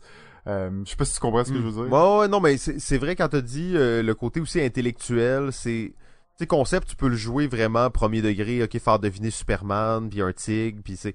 Ok, mais tu peux aller très loin dans qu'est-ce que tu dois faire deviner et effectivement c'est ça devient un jeu de sémantique euh, tu sais, t'as plusieurs niveaux d'indices, t'as les indices secondaires, les indices tertiaires, euh, qui est un concept que la plupart des gens qui jouent à concept vont pas du tout mettre en application. Là. Mais, euh, effectivement, ah bah oui, c'est un, jeu. Les nouveaux trois, quand t'as des expressions à faire deviner, t'en as besoin de ce matériel-là. Mais tu vois que le langage que crée le jeu, qui est très bien fait, reste un obstacle de plus que, mettons, un jeu comme Imagine où tu prends tes cartes, tu les fais bouger. Tu sais, comme tu comprends ce que je veux dire aussi? Ouais, mais c'est que c'est très structuré la façon dont tu dois faire deviner quelque chose. Et ça fait que c'est moins chaotique. C'est plus comme, ah, je l'ai mis là, mais là, ils ont pas l'air de bien réagir, fait que je vais placer mon cube à telle autre place. Puis là, tu regardes leur face. T'es comme, ok, je pensais ça, je pensais bon, que je vais en mettre un autre là, tu checkes leur face, t'écoutes ce qu'ils disent, ah non, c'est pas bon, je vais l'enlever. tu sais, tu comprends, c'est moins euh, côté folie qu'on a euh, tendance à voir dans les jeux comme de ce, de ce genre-là. Ah ouais. Non, non, mais c'est ça, on l'a, on, l'a pas mis, mais ça reste que c'est un, un jeu emblématique de, de, de la décennie. Mm-hmm. Après, euh, dans les peut-être petits jeux de cartes, on a parlé de, de Mine. Euh, on, on aurait pu aussi mentionner The Game. Euh... Ah, The Game qui a fait énormément de, de bruit aussi. Euh, sauf que tu vois que le, The Game pour moi, ça a été un buzz. Euh, on n'entend plus beaucoup parler maintenant de The Game, donc je je sais pas l'emblème, la trace, l'empreinte que ça leur a laissé sur la décennie. Je suis pas sûr qu'on la ressent tant que ça. Ouais, j'ai ben, j'ai surtout l'impression que The Mind leur a remplacé The Game d'une certaine façon. J'ai plus l'impression que maintenant on, on, va mettre de l'avant ou on va parler de The Mind avant The Game. Quoique c'est deux jeux quand même. C'est pas les mêmes jeux du. Ben, c'est des jeux qui ont un peu une similarité, mais au final, c'est deux jeux très différents. Ben, c'est ça. C'est vraiment pas la même expérience de jeu, même si c'est deux jeux, t'as des paquets de cartes de 1 à 100, puis t'as pratiquement pas de règles. On s'entend malgré la, la ressemblance, ça reste très différent. Euh, mais je, je pense qu'il y a quand même. Je pense qu'il va être là encore quelques années parce que on est dans le genre de jeu de cartes qui ressemble beaucoup à un jeu de levée. Euh, donc qui est très simple à montrer à, des gens de tout âge en fait et euh, qui a un petit aspect bon le fait qu'il est coopératif il est le fun donc je pense qu'il amène quand même quelque chose d'original euh, est-ce qu'il va rester encore 10 ans? Je le sais pas mais euh, encore une couple d'années qu'on va le voir traîner dans les boutiques ça c'est sûr je vais pas te challenger là-dessus mais je vais laisser les gens à la maison en douter. il y a juste toi, euh... euh... de, de mon côté, il y a un jeu qu'on n'a pas parlé, en fait, qui était pas dans notre... euh, dans notre discussion. Ah non. Euh, et je, je pense pas que c'est un top 10. Là, mat- je pense pas que c'est un matériel à top 10, mais je pense que c'est un jeu euh, très emblématique de la décennie et qui va l'être probablement plus sans nécessairement qu'il euh, va engendrer des, des enfants, mais qui va rester emblématique. C'est euh, le jeu Keyforge. Hmm, ouais. Keyforge qui est un jeu qui qui s'inscrit tellement bien dans l'ère du temps, mais qui défie presque toutes les règles de design qu'on peut imaginer dans l'idée de ok je vais faire un jeu. Personne n'aurait pensé pratiquement à faire Keyforge. Euh, pourtant c'est tellement inscrit dans l'ère du temps où pratiquement euh, tu sais, l'ère du jetable, du jeu unique, du jeu je suis différent de tous, j'ai un jeu unique, ma version Mm. est complètement différente de la tienne. Euh, je sais pas à quel point on va revoir ça dans le futur. Euh, moi, j'y croyais avant Keyforge qu'il allait avoir quelque chose comme ça qui allait arriver. Euh, finalement, c'est Keyforge qui l'a fait. Je l'aurais jamais imaginé dans cette forme-là, mais euh, je peux très bien imaginer certaines formes de cette mécanique-là arriver dans le futur. Donc, d'avoir des paquets de cartes uniques, mais dans des jeux qui ne sont pas des, des jeux de cartes à collectionner, disons. Là. Ouais, ben, ben oui, t'as raison. Je pense que ça ouvre la porte. Est-ce que, euh, est-ce qu'on va en voir d'autres qui, qui vont arriver? Euh, ça va être la prochaine décennie qui va nous le dire. Mais en effet, il vient chercher un côté euh, jamais vu, jamais fait. Donc, est-ce que moi, je sais pas à quel point ça a continué le buzz. Je sais pas si les gens continuent à jouer à Keyforge. Euh, fait que je sais pas à quel point là, ça a été un, un- un impact qui est encore présent maintenant. Euh, mais au moins, je pense que l'influence mécanique, elle va être là, puis ça va être réutilisé dans dans d'autres jeux, dans d'autres contextes aussi. D'ailleurs, j'ai pas pu reparler de mon expérience de, de Keyforge parce que là, on est à la deuxième extension, dans le fond, Worlds Tu Collide. t'étais acheté un Euh, nouvel, euh, la nouvelle. euh, Ouais, j'ai acheté un, deck de la nouvelle extension. J'avoue que Age of Ascension, je pense que c'est ça l'autre d'avant, j'a- j'avais un peu décroché. Euh, ça donnait pas, les gens autour de moi jouaient plus vraiment, donc ça, on avait un peu arrêté.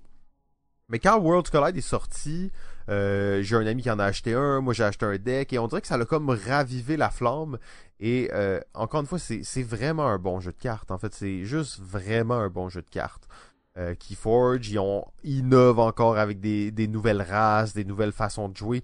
Euh, le jeu, il est, il est juste très bon, en fait. Un, juste vraiment un bon jeu de cartes. On s'est amusé, on a joué plein de parties. On joue sur l'heure du midi à job. Euh, le, le soir, des fois, je me fais quelques parties en ligne.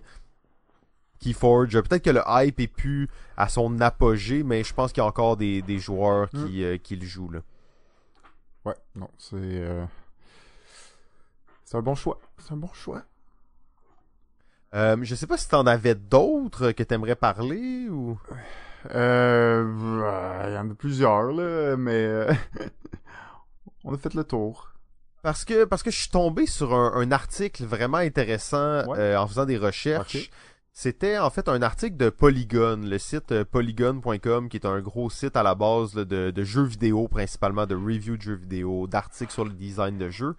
Et ils ont demandé à des euh, à des designers de jeux connus, c'était quoi pour eux les jeux les plus influents, les plus emblématiques de la dernière décennie? Oh! Euh. Donc exactement l'exercice qu'on est en train de faire en ce moment. Euh, je me suis dit ça serait fou de passer à côté de ça et de pas faire un, un résumé de cet article-là. Euh, Il y a des jeux qu'on parlera pas trop longtemps parce que je veux pas trop spoiler le futur. Et il y a des jeux qu'on a déjà parlé, il y a des jeux qu'on n'a pas du tout mentionnés. Donc je pense que ça va être quand même intéressant comme, euh, comme activité. Euh, le premier designer à qui ils ont demandé, c'est le, le célèbre, maintenant très célèbre, qui était pratiquement totalement inconnu au début de la décennie et qui est maintenant l'un des designers les plus dans le vent. Il s'agit bien entendu de Rob Davio. Euh, Ouais. L'auteur, créateur des Legacy System, euh, donc Pandémie Legacy, mais Risk Legacy. Euh, donc, il est un auteur maintenant qui travaille aussi à Restoration Game, donc très très en vogue dans le monde du jeu. Son, euh, en fait, ils en nommaient trois chacun, là. Les, les designers, ils nommaient trois jeux chacun. Euh, les deux premiers, je vais juste les nommer rapidement parce que vous allez comprendre que probablement qu'on va en reparler plus tard. Euh, Est-ce que je devrais les nommer ou juste pas les nommer? euh, hmm. Puis on y reviendra tantôt quand nous on va les nommer, c'est bon? Ouais, ok, parfait. Ouais, on va renommer. Euh, il était Ouais, dans la alors, liste on va dire. Puis là, Rob Davio avait dit, Ouais. celui-là, il était là. Ok, donc euh, dans le fond, les deux premiers qui a dit, je vais pas les dire. Et le troisième qui a dit, c'est un jeu qu'on n'a pas.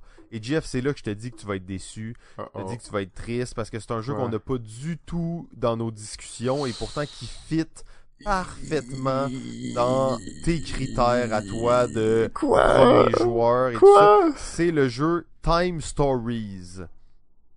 Euh, Time Stories qui est, euh, on l'oubliera Ah. peut-être, Ouais. avant les Legacy, ou en tout cas à peu près en même temps, qui a été le premier gros jeu à mettre de l'avant l'idée que un jeu peut être consommable, peut être plus utilisable après un scénario.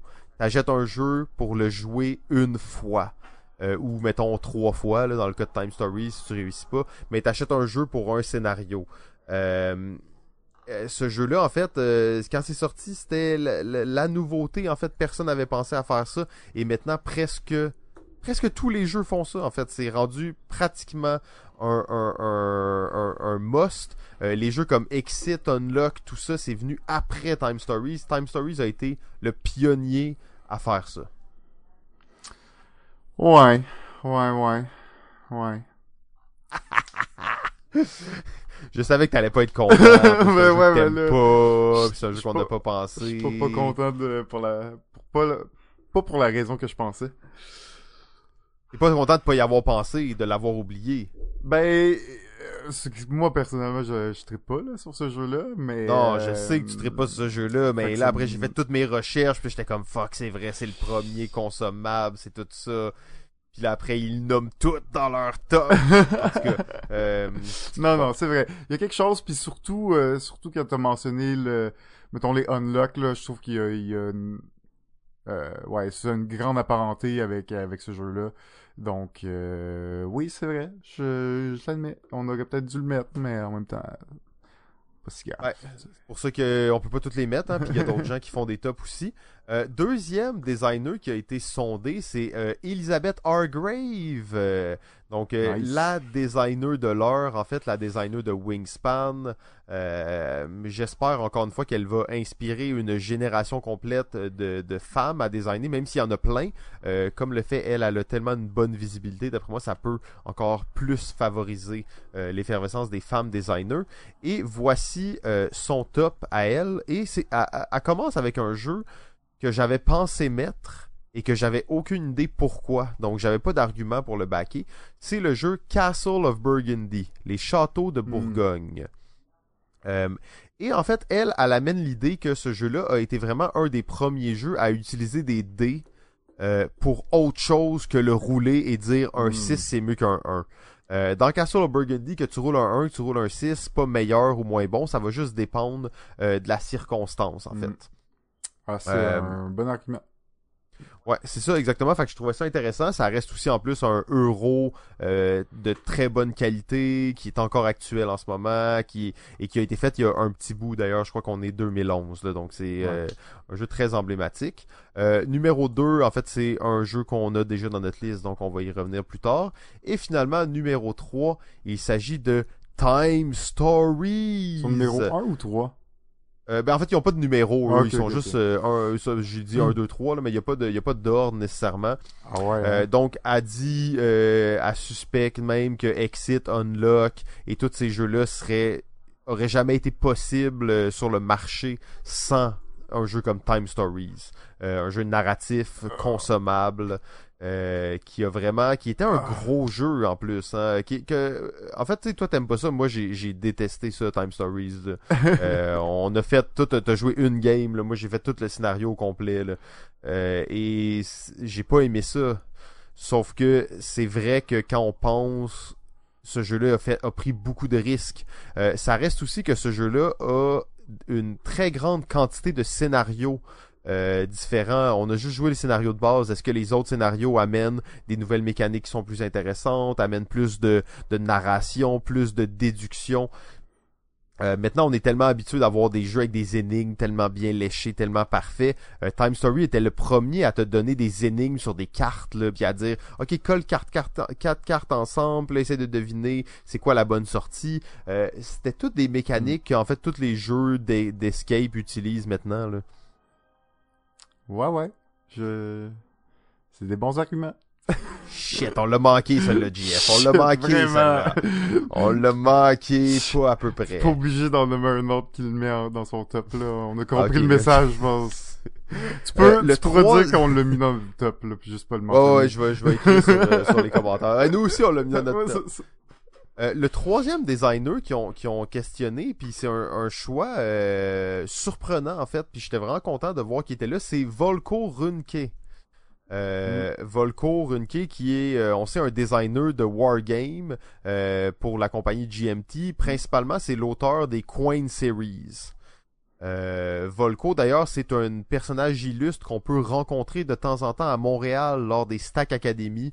Un bon ami du démon en personne, mm. le mangeur de techniciens, cannibale, Belzébuth, Marguenette. Euh, et euh, petite anecdote que j'aime toujours bien raconter sur Volco, c'est un ancien agent de la CIA. Euh, et il doit faire approuver ses designs par la CIA pour être sûr qu'il n'y ait pas, malgré lui, des informations sensibles à l'intérieur de ses jeux. C'est pas vrai, ça. C'est une très vraie histoire. Mais ouais, ouais, ouais, c'est très vrai. Euh, ces choix, en fait, euh, on a le jeu Freedom, The Underground Railroad. Oh, wow. Euh, genre le jeu que personne n'aurait pu imaginer qu'il allait avoir dans les top influential games ouais, mais venant d'un ancien gars de la CIA, ça me surprend pas. Un jeu très, euh, euh... ben, tu sais, très historique d'une certaine façon. Ouais. Ben, en fait, euh, c'est ça, c'est un jeu dans lequel on va, euh, pendant la, la guerre, non, à la fin du 19e siècle, on va essayer de euh, d'envoyer des esclaves euh, américains au Canada par des trains. En fait, on va essayer de les, les, euh, les faire traverser les lignes, de les faire traverser le pays de façon clandestine, en fait, pour les sauver. Et, ouais. Ouais, de l'esclavage, exactement. Donc, on va essayer de les faire quitter les États-Unis de façon clandestine. C'est un jeu coopératif assez difficile, mais c'est un jeu qui est très sérieux. Euh, Ouais. À, un certain point, tu t'amuses presque pas en jouant à ça. Euh, parce que le, le, jeu est lourd au niveau des mécaniques, mais est lourd au niveau de la thématique aussi. Euh, mm. C'est comme tu veux pas laisser quelqu'un derrière parce que tu sais qu'est-ce qui arrive quand tu le laisses derrière. Et euh, c'est exactement le point de Volco. Pourquoi est-ce qu'il dit que ça c'est un jeu emblématique, même si euh, c'est pas nécessairement un jeu qui a eu une, de très grandes répercussions au niveau de, de l'inspiration de d'autres jeux. C'était l'idée de voir est-ce qu'on peut est-ce que le jeu peut aborder des thèmes qui sont plus sérieux, des moments plus tragiques de l'histoire de l'humanité et essayer de les faire vivre aux, aux, aux, joueurs en fait? Donc je trouvais ça intéressant comme, comme approche. Ouais, très intéressant. Ben, c'est pas surprenant venant du gars qui a fait la Quen Series, hein, des jeux euh, euh, basés sur des guerres euh, qui ont qui ont eu lieu là. Donc ça me surprend pas, mais wow. Ok, je. Ouais. On l'avait pas vu. On l'avait hein, pas vu parce que c'est pas un jeu qui a été beaucoup beaucoup distribué au Québec non plus. C'est un jeu quand même qui date de quelques années, hein, si je me trompe pas, on est 2016 peut-être, 2015. Ouais, peut-être qu'ici on l'a eu en 2016, quelque chose comme ça. Puis c'est pas un jeu qui, euh, euh, qui, a, qui a fait un gros buzz là, en fait, principalement à cause de son thème. Je pense que j'ai cru voir une traduction en français, mais tu Ouais, il y, a une traduction ah française en fait qui est sortie. Mais ouais, ouais, y a une traduction. Euh, c'est ça, c'est pas le genre de jeu qui a été grandement distribué qu'on a beaucoup qu'on a entendu parler beaucoup non plus. Mais bon, c'est un sujet peut-être un petit peu plus euh, je sais pas si c'est américain, mais quand même c'est un, un, sujet super important. Puis surtout ce que je voulais dire, c'est je considère que c'est un des, des rares jeux sérieux. Tu sais, en, en, jeu vidéo, on, a cette catégorie des jeux sérieux, il y en a plein, ça existe. En jeu de société, on en a pas vraiment, mais tu vois, ça, c'est le genre de jeu qu'on peut, euh, tu sais, qu'on peut attribuer au, genre de, de jeux sérieux comme on peut connaître dans le jeu vidéo. Ouais, ben dans, dans le genre sérieux, rapidement comme ça, il y a le jeu Train qui me vient en tête. Et euh, le jeu Train, en fait, à la base, c'est presque plus une, euh, une installation artistique, si on veut. Là, c'est un genre de petit jeu coop de train. Mais tu te rends compte à la fin que qu'est-ce que tu faisais, c'était tu mettais des juifs pour les envoyer, dans le fond, dans les chambres à gaz et dans les, les camps de concentration. Hmm. Euh, sauf que ce jeu-là était plus basé sur la, la surprise de la fin. Dans le sens, une fois que t'as joué, t'as vécu l'expérience, t'es pas bien parce que t'es tout envoyé, puis tu voulais optimiser tes déplacements de train. Euh, sauf que c'est ça, c'est plus ou moins un vrai jeu. Alors que Freedom, c'est vraiment un vrai jeu. Mm. Sinon, ben l'autre que j'ai en tête, c'est en fait un jeu qui est sorti l'année dernière, c'est The Secret Life of Billy Care. euh, dans lequel on va accompagner un homme dans les derniers instants de sa vie, là, en fait, dans la mort, on va aller plonger dans ses souvenirs et tout ça. Là. Mm. Mais euh, Ben- effectivement, c'est pas un mode très populaire. Là. Mm. Ben, je pensais aussi à The, The War... euh, The War... This War of euh, Mine. This War of Mine, oui, exactement. Ouais. Mais tu sais, qui est Euh, inspiré du jeu vidéo, oui, justement, qui est... Ouais, ben c'est c'est un style euh, qui... Je sais pas s'il va avoir vraiment une explosion de ce genre-là, parce que souvent les gens, ils veulent jouer à des jeux pour, euh, sortir un peu de, Ouais. ça, mais euh, moi, je trouve que c'est des jeux qui sont vraiment intéressants, puis j'aime quand il y a ce genre de sujets-là qui sont amenés. Là. Absolument. C'est des jeux intéressants comme jeux éducatifs aussi d'une certaine façon. tu sais. Oui. Euh, effectivement, ça raconte des moments de, de l'histoire euh, qui sont vraiment euh, importants pour les gens de savoir. Euh, deuxième euh, choix, puis là je ris un peu parce que c'est un peu drôle. Euh, Ouais. Je vous rappelle la question, c'était euh, c'était quoi? C'était. Most Influential Board Game of the Decade. Euh, et en fait, le, le choix de Volko Runke, c'est euh, Indian Abyss. Euh, Ça, c'est un de ces Indian jeux, ça, ou... euh, euh, c'est un de ces jeux en fait. Ouais, fait que c'est quand même drôle d'ailleurs dans un des euh, des, euh, des des articles sur Reddit qui parlent de ça. En fait, les gens sont comme euh, ah ouais le gars qui a mis son propre jeu dans ces jeux là. Euh, par contre, ça reste que les arguments qu'il donne font du sens euh, malgré tout. Euh, c'est le premier jeu de la Coin Series, ok? Et la Coin Series, pour ceux qui connaissent pas, c'est probablement une des plus grosses révolutions dans le wargame de la décennie. C'est une façon complètement nouvelle d'amener les jeux de guerre. C'est en fait une réimagination euh, du type de jeu card-driven game. Donc c'est des jeux card-driven, mais avec un aspect aussi ultra euh, euro. Hein, beaucoup de, de cube pushing, de tech qu'on va développer, de euh, d'actions à sélectionner. Donc c'est des wargames qui sont euh, assez différents là, des wargames plus traditionnels où on va rouler des dés pour combattre sur des champs de bataille. Euh, c'est aussi des, une série complète qui euh, aborde des enjeux euh, presque politiques, en fait assez complexes, dans lequel habituellement il n'y a pas deux entités qui vont s'affronter, mais bien plusieurs entités qui sont interreliées entre elles. Je pense, mettons, à Cuba Libre, où on va jouer euh, la résistance, la mafia, la police. Chaque joueur va avoir un rôle. Et ça m'amène, en fait, euh, ben, ça- je continue en fait à lire qu'est-ce que lui disait à ce sujet-là. Euh, les jeux asymétriques. Mm. Euh, la Coin Series, c'est des jeux très asymétriques et il va même jusqu'à citer en fait euh, que ça l'aurait inspiré les, des jeux qui sont sortis récemment comme Root. Ouais. Euh, Ben, on peut sais voir des si- similitudes avec Root, mais euh, on est plus du côté board game, mais euh, la, la symétrie, c'est vraiment quelque chose de qui est très très particulier au- à ces coin series là, puis qui est qui est très qui fait que ces jeux-là sont très intéressants historiquement aussi, tu sais. Oui, oui, oui, parce que tu sais, mettons euh, Twilight Struggle, on va avoir une certaine asymétrie, euh, mais jamais comme dans les jeux de la Coin Series où les actions que tu vas poser sur le jeu sont souvent complètement différentes de celles que l'autre joueur peut faire. là. Et même euh, les conditions de victoire là. Ah, les conditions de victoire, tout est totalement complètement différent. différent, c'est pas une L'interaction le- entre les joueurs. euh, Et en fait, son, son troisième choix, donc j'ai trouvé ça intéressant, même s'il mettait son propre jeu. Euh, je trouvais que ça nous permettait de parler de jeux qu'on parle moins souvent, euh, puis qu'on connaît un peu moins, mais qu'on connaît assez pour euh, pour pouvoir en parler un petit peu, puis qui valent vraiment la peine d'être découverts, même si c'est des jeux qui sont pas tant accessibles. Euh, et son troisième choix, qui m'a très excité, en fait, c'est le jeu Churchill.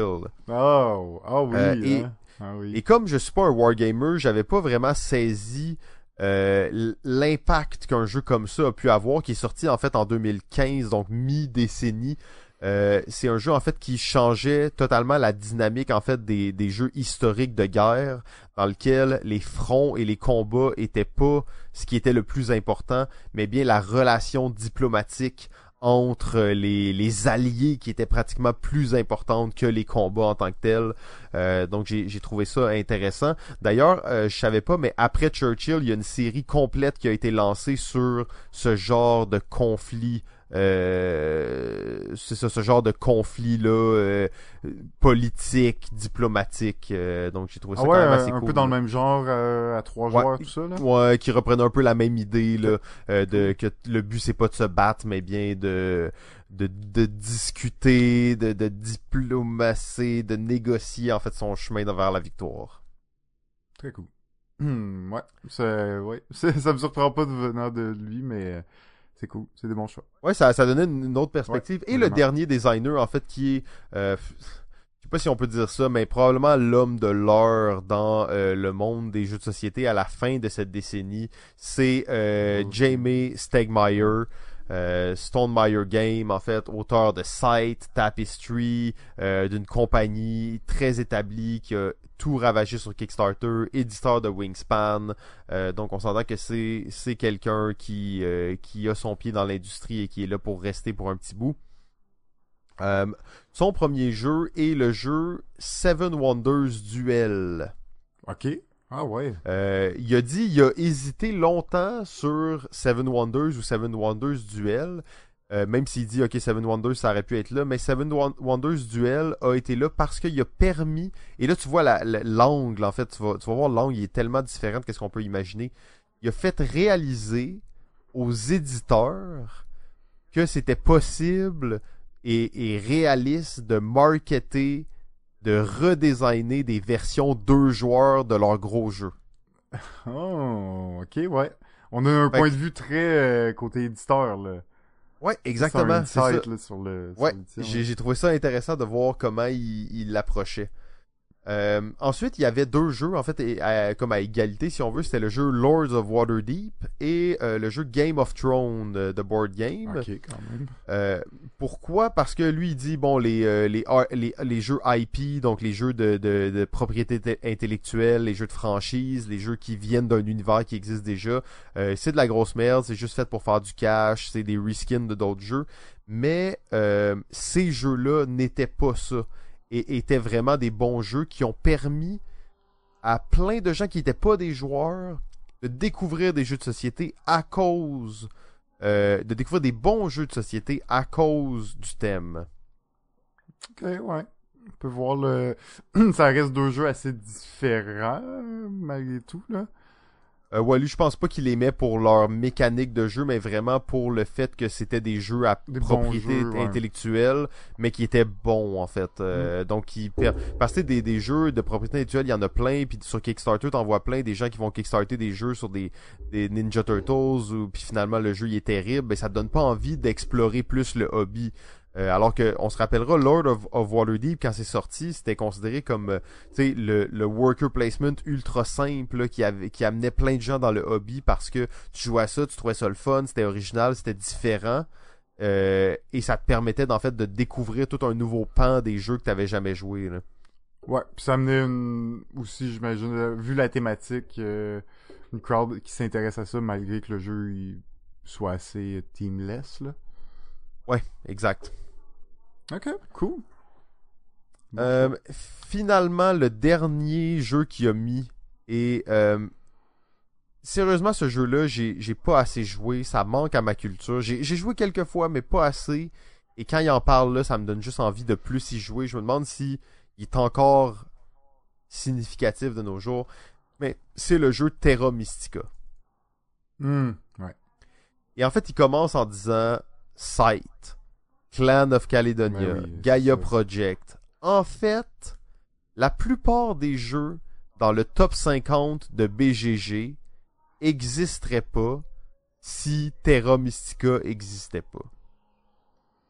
Donc, il parle d'un genre de jeu un peu euro, un jeu avec une map, territoire, interaction dans les, dans les territoires, mais sans vraiment combat, dans lequel tu vas développer un engin. Euh, Et il dit que Terra Mystica, en fait, c'est un peu l'ancêtre de la plupart de ces jeux-là. Ouais. Je... C'est vrai que lui... je l'avais pas vu euh, comme ça, mais c'est c'est vrai. Puis euh, quand on parlait de Gaia Project tantôt, ben c'est Ouais, là, ça, c'était clairement vrai, là. c'est clair, ouais, c'est ça exact. Mais euh, en effet, Side puis Clan of Caledonia, c'est deux autres exemples de jeux qui ont utilisé un peu les mêmes mécaniques, là, si on veut. Euh, ouais, ouais, je le regrette aussi un peu celui-là. Mais en fait, celui-là, je le regrette moins euh, parce que c'est je l'ai je l'ai beaucoup moins joué. Et euh, c'est toujours un peu bizarre de vraiment prôner des jeux qu'on a beaucoup moins joué en fait. Euh, c'est dommage d'y avoir moins joué, là. Ça, c'est c'est plus ça ma déception en fait. Ouais, mais je ah, malgré tout, malgré tout, il y aurait eu des arguments. ouais, ouais, non, il aurait, il aurait pu être là, hein. Il aurait pu être là. Et shit, on va le mettre celui-là aussi dans la liste, c'est bon. Ouch. Ouch, ouch, Ah, c'est le temps qu'on la ouch. fasse, là, cette liste-là. Mais là, on est là, là, on est là, là, pour la liste, là, on est là, là. Mais, mais juste avant d'aller à notre top 10, JF, j'avais préparé un petit texte Ouais. sur, sur euh, les, la décennie qui vient de passer. Ouais. Est-ce que, est-ce que tu me permets d'aller là-dessus? Bien ou, sûr, euh, bien sûr. Euh, je, te, je te dirais, tu peux m'interrompre n'importe quand, c'est quand même un long texte, fait que n'hésite pas à m'interrompre, n'hésite pas à, à y aller de tes commentaires, ça va me faire plaisir de, de discuter avec toi. Je veux pas que ce soit nécessairement un monologue, c'est bon. Ok, c'est bon. Je vais quand même mettre une petite musique derrière pour me mettre dedans, mais euh, t'inquiète pas. 10 ans de jeu. JF, il y a 10 ans, on habitait ensemble, il fallait qu'on torde le bras pour te faire jouer à des jeux de société. Il y a 10 ans, on découvrait à peine Facebook. Personne n'avait de téléphone intelligent, Netflix n'existait pas, et il y avait encore des glaciers en Antarctique.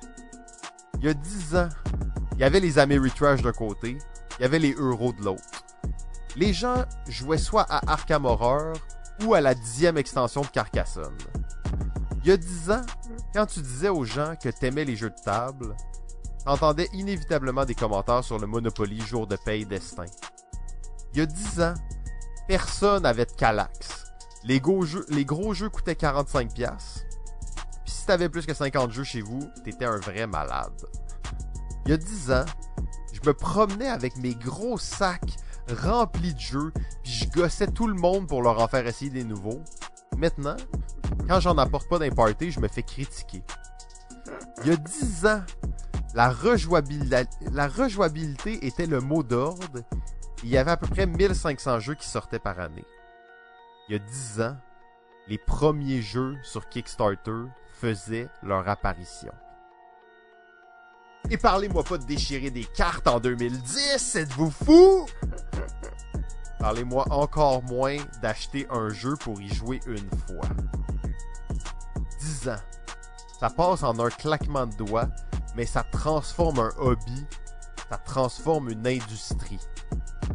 Le jeu de société représente maintenant un chiffre d'affaires de plus de 15 milliards de dollars annuellement. Les conventions les plus grosses du monde sont rendues trop grosses. Le hobby est fragmenté, segmenté. On multiplie les entreprises, les créateurs, les influenceurs et les superstars. Il y a 10 ans, j'avais ri d'un gars parce qu'il avait regardé une vidéo teaser d'un jeu qui venait de sortir. Je me disais que c'était vraiment un sale geek. Il y a 10 ans, chaque fois que je voyais un nouveau jeu, j'étais émerveillé.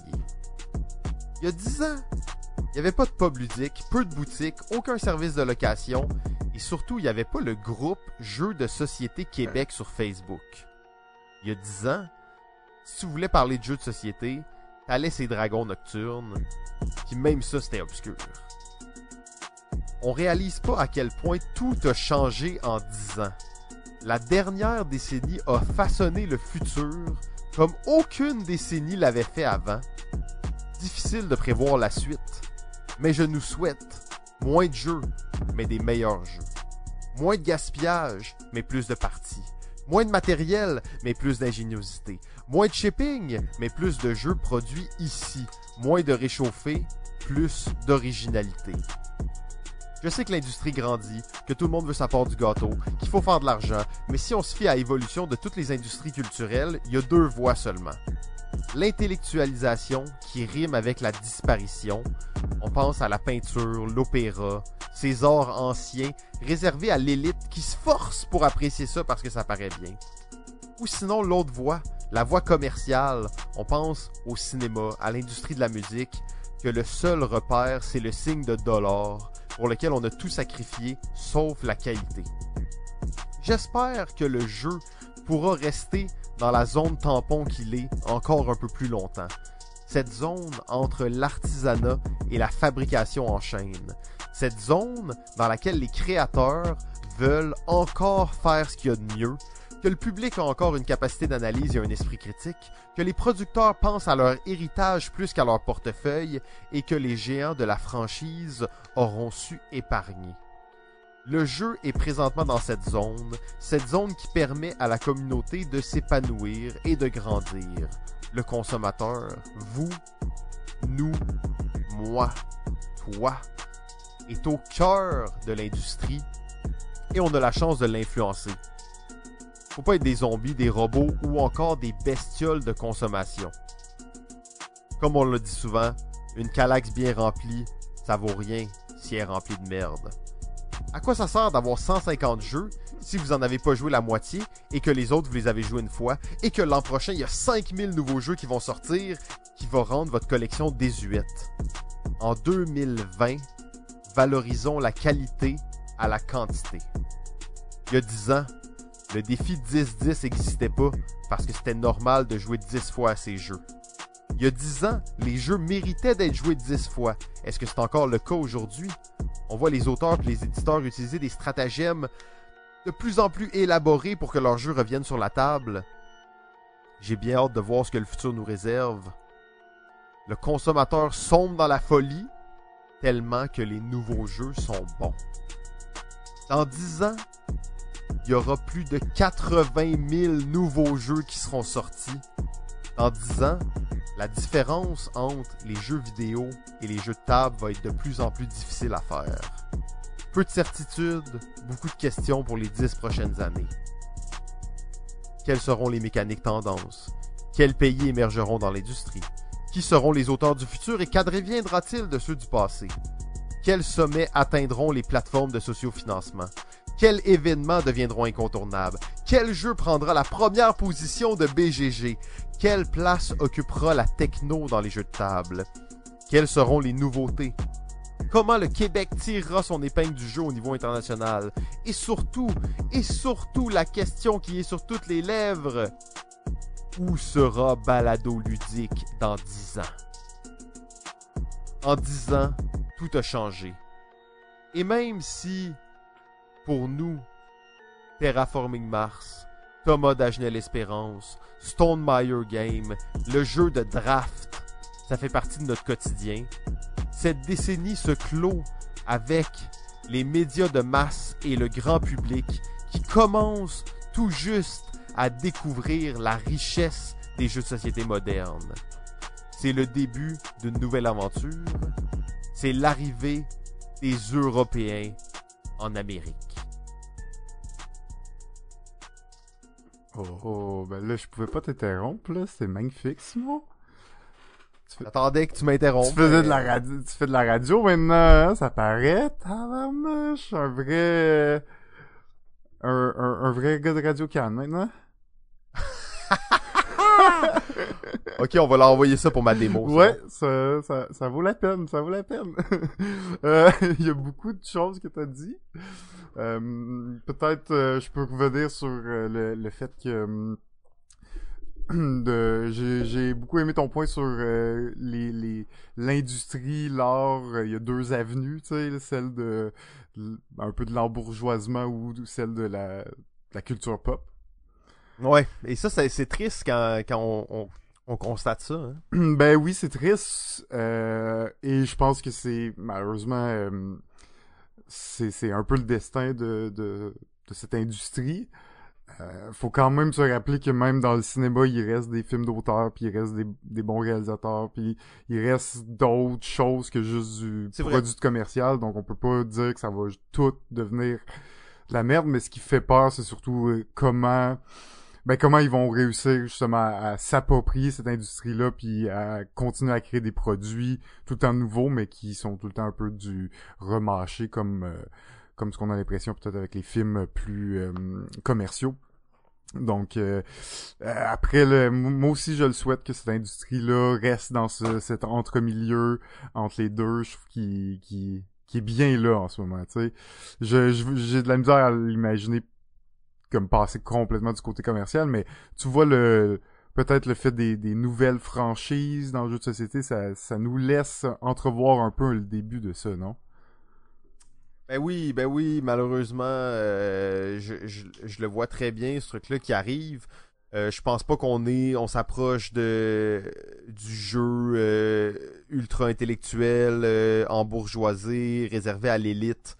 Euh, je pense qu'on va aller plus du côté, justement, c'est ça, on s'en va de l'autre côté, ce qui est, à un certain point, un signe de santé, euh, de santé commerciale. Euh, le problème, c'est qu'à un certain point, on se retrouve noyé dans un peu des, des jeux des jeux non originaux, des, des gens qui prennent plus de risques parce qu'ils veulent être sûrs de rentrer dans leur argent. ça, on perd un peu l'innovation et le le fait qu'il y, y, a une certaine surprise à chaque fois. Là. Ouais, ben c'est ça. ça. Ça va être la prochaine décennie qui va nous le prouver. Euh, ça a commencé un petit peu, mais je peux pas dire que en ce moment je le vois tant que ça. Mais bon, c'est toute industrie euh, a le potentiel de, de tomber dans ce piège-là un peu, ouais.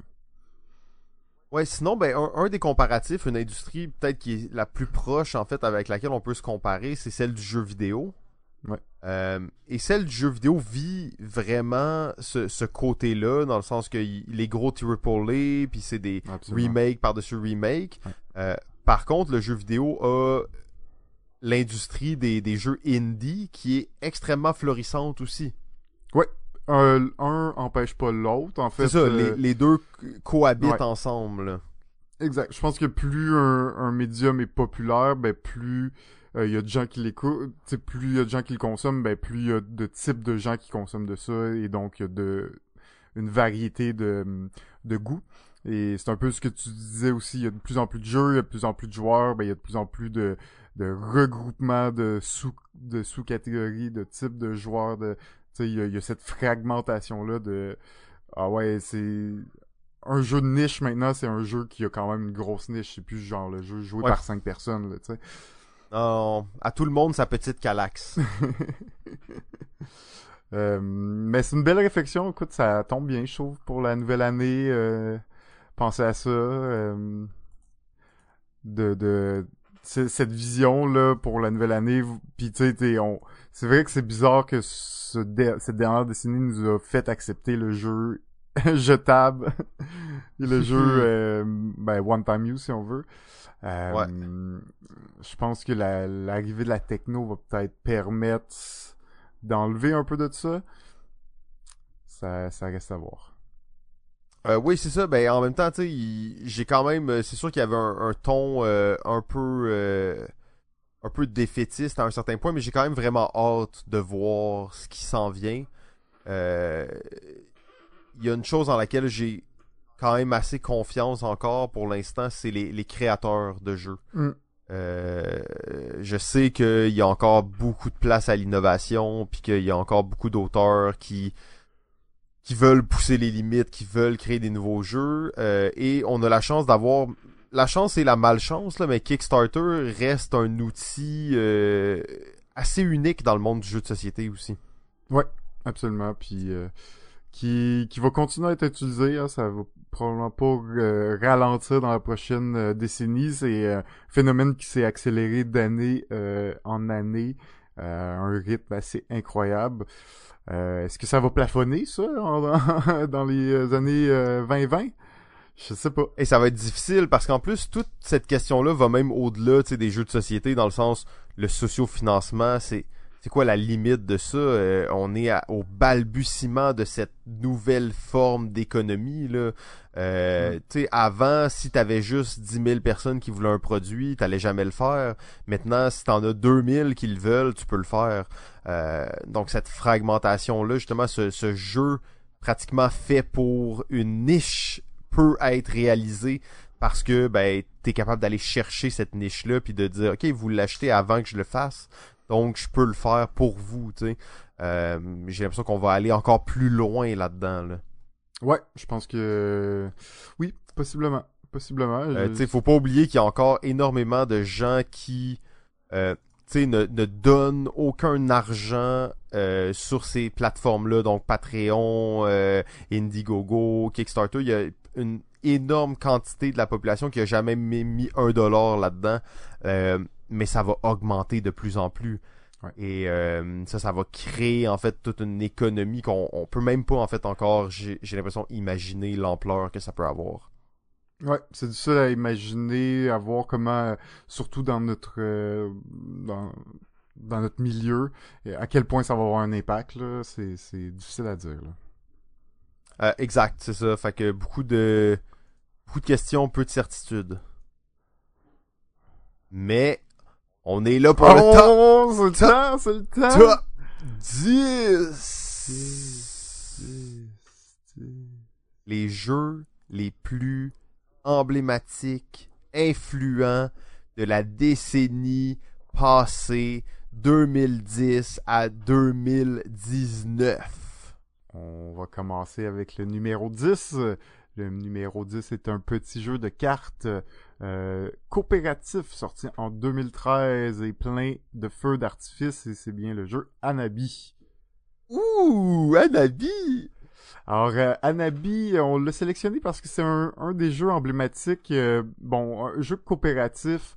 euh, 2013, on était encore beaucoup dans les débuts, dans l'expérimentation, dans de nouvelles formes de jeux coopératifs.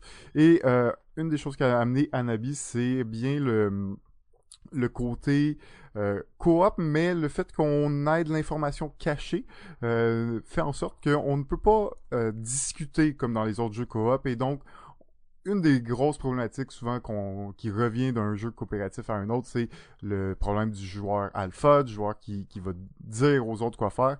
Alors que dans ce jeu-là, ben on brise ce problème-là absolument impossible. La seule façon de communiquer, c'est par des codes euh, pour se donner des indices dans le but de jouer nos bonnes cartes. Donc, euh, un des précurseurs, un jeu euh, qui est euh, que, que on a joué beaucoup euh, à l'époque et qui est encore très bon aujourd'hui. Euh, n'a pas, malgré qu'il y a d'autres jeux de cartes dans le même genre et qu'on pourrait dire qu'il a influencé de game ou de mine, euh, ça reste qu'il y a un gameplay très différent. La petite twist est, bien particulière dans ce jeu qui se, distingue encore et je pense qu'il est encore euh, relevant aujourd'hui. Ouais, ben pour moi, une des raisons pourquoi il est dans cette liste, c'est effectivement parce que il a pas été remplacé. Pour moi, il a pas été, il a pas été effacé, il a pas été remplacé encore. C'est un jeu que tu peux présenter à des gens qui le connaissent pas, puis ils vont pas se douter que c'est un jeu qui date d'il y a presque 8 ans, 9 ans maintenant. Euh, c'est un petit jeu de cartes Mm. très simple qui fonctionne encore bien. euh, qui, qui va être difficile à remplacer parce que tu sais les jeux vraiment simples comme ça c'est c'est dur de les remplacer en fait ah ouais donc ça c'est un jeu qui a, qui a pas de, de, de vraiment de comparable encore et c'est aussi un qui est assez emblématique de qu'est-ce qui va suivre euh, dans le, le Big Tree français et toute la culture des auteurs français. Euh, je pense que c'est un jeu qui a vraiment lancé, euh, qui a participé vraiment à, à, à les mettre sur la map. Là. Ouais, entre autres, euh, entre autres. Puis, euh, ben c'est un, un bon, euh, un bon classique. Écoute, c'est un jeu, un jeu qu'on voit encore beaucoup disponible dans les, dans les boutiques. Il est encore là, il est encore vivant. 2013. Euh, je pense que, je pense qu'il méritait sa place dans le top 10. Le numéro 9, c'est King of Tokyo. Alors, euh, King of Tokyo, on l'a choisi parce que c'est un des premiers jeux à avoir réutilisé la mécanique de, du, du Yadi, du Yum, donc euh, de dés qu'on peut rerouler euh, jusqu'à euh, deux fois dans notre tour.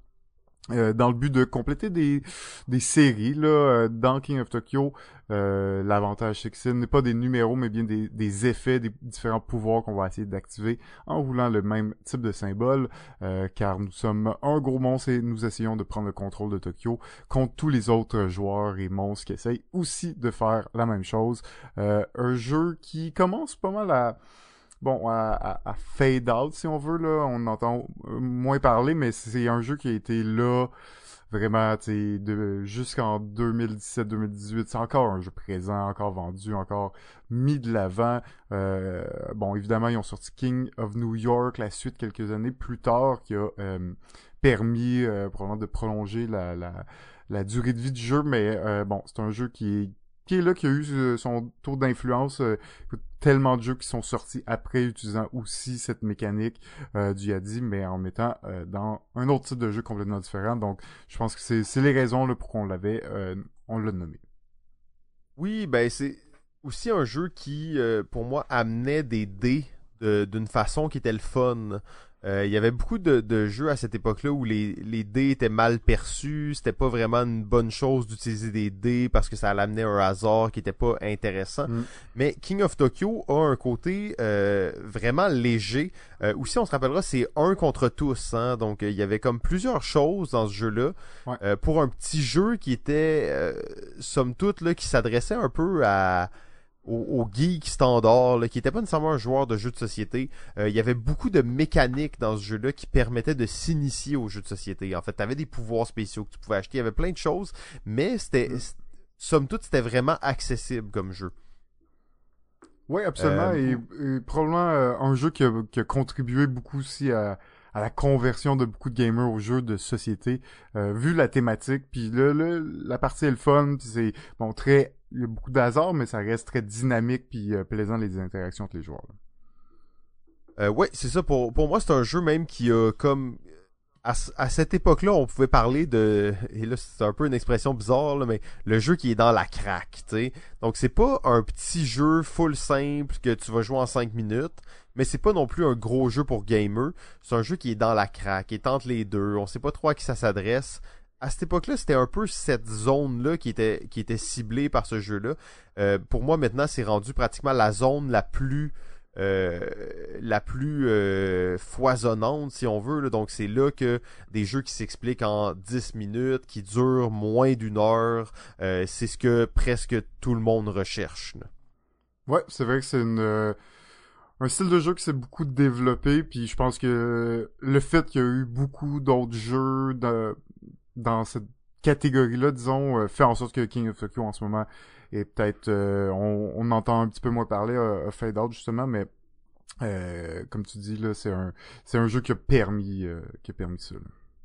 Numéro 8. Le numéro 8, c'est le jeu Mysterium. Alors, Mysterium, un choix un peu... Aïe, aïe, aïe, aïe, aïe, aïe, oh. aïe. Le meilleur jeu de party selon JF. bon. Ok, c'est fait. Je peux y aller, là. Ouais, c'est dit. J'attendais un peu ça, là. C'était... Ok. ouais, c'est bon. Ah, mais Game est dans le top 8 de balado ludique parce que oui, oui, malgré tout, Simon a approuvé cette position pour Mysterium. Eh oui, je l'ai approuvé. Tu m'as convaincu, JF.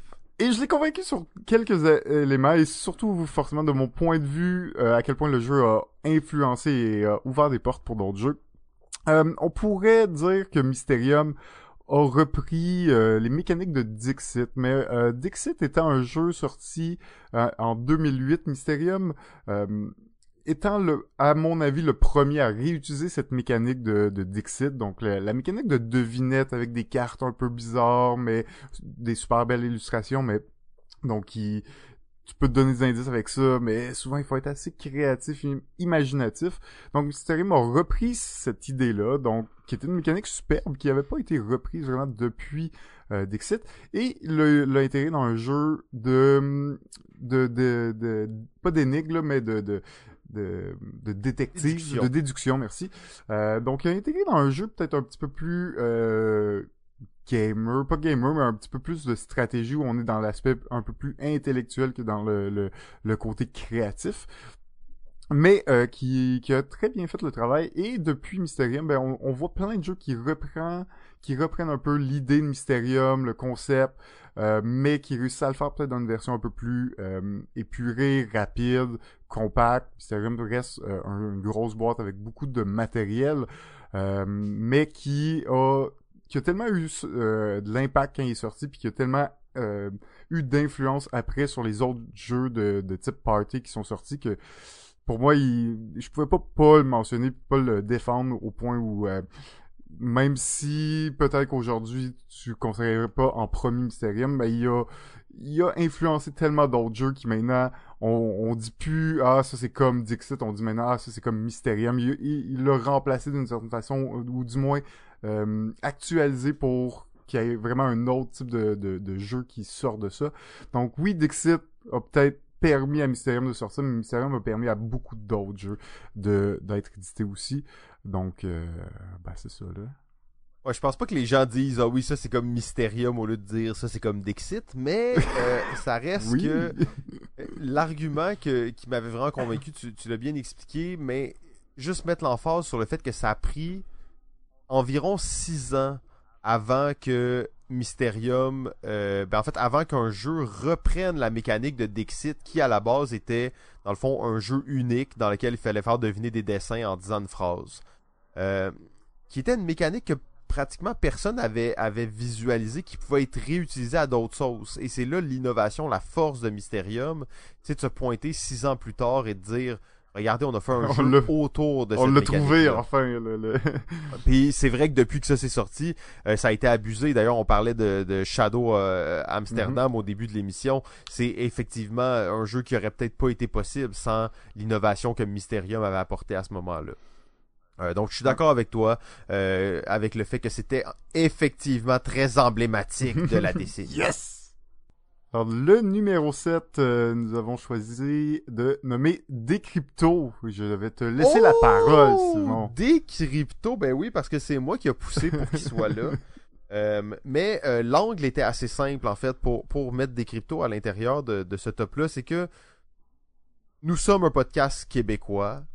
oui, on couvre l'actualité ludique mondiale, mais avant tout, celle du Québec et c'est ça qui euh, nous touche au quotidien. Et Decrypto a et va continuer d'avoir un effet euh, majeur sur l'industrie du jeu au Québec. En fait, c'est le premier jeu qui a cette retombée internationale-là. C'est ce jeu qui permet à des auteurs du Québec, à des éditeurs du Québec de se dire, ah, on peut faire un jeu de cette envergure-là euh, au Québec, c'est possible d'être vendu dans 26 pays, 30 pays, en 20 langues différentes. Euh, c'est un jeu en fait qui a changé le, paysage, euh, a changé la vision que l'industrie avait d'elle-même. Et ça, peut-être que c'est un peu mon délire personnel à moi, mais je le, je le vois vraiment. D'ailleurs, je vous, je vous l'ai jamais lu, mais j'ai le récit de Decrypto euh, décrit. Euh, ça sera pour une autre fois, mais euh, ça avait été écrit pour quelque chose de spécial qui n'a pas eu lieu finalement. Mais j'ai ça dans, dans, mes archives et ça, ça présente vraiment bien comment ce jeu-là est né et surtout quel impact il a eu et va continuer d'avoir sur, sur l'industrie québécoise. Ouais, et d'autant le jeu que aussi il met de l'avant le fait que ce jeu-là ait autant de visibilité internationale, ça met aussi de l'avant les créateurs de jeux. Euh, oui. Puis euh, on, on, dirait que de plus en plus, on, les médias en général sont conscients du créateur derrière les jeux euh, et euh, du gros travail qu'il y a derrière. Donc c'est c'est aussi une façon euh, pour les médias, ben pas les médias, mais d'une certaine façon pour euh, euh, propager le jeu de société, ben c'est que les médias de masse un peu s'y intéressent, puis ce genre de jeu-là, ben attire l'œil des médias de masse, qui fait que on, on, en parle plus euh, pas juste dans les podcasts spécialisés, mais aussi à d'autres émissions un peu partout. C'est rendu de plus en plus un sujet d'actualité, si on veut, et c'est aussi ça qu'a fait, en, en, partie, a fait des cryptos. Et euh, là, on a, on a parlé de ça, ok, du, du jeu. Euh, c'est un jeu exceptionnel aussi, hein, il faut pas l'oublier. c'est ça, tu on a parlé de tout ça, mais c'est un, un, jeu de mots euh, qui change complètement la vision qu'on peut avoir des jeux de mots. C'est un jeu de mots qui est très intelligent, qui est très stratégique, qui se joue en équipe d'une façon que peu de jeux de mots se jouent, qui est très compétitif.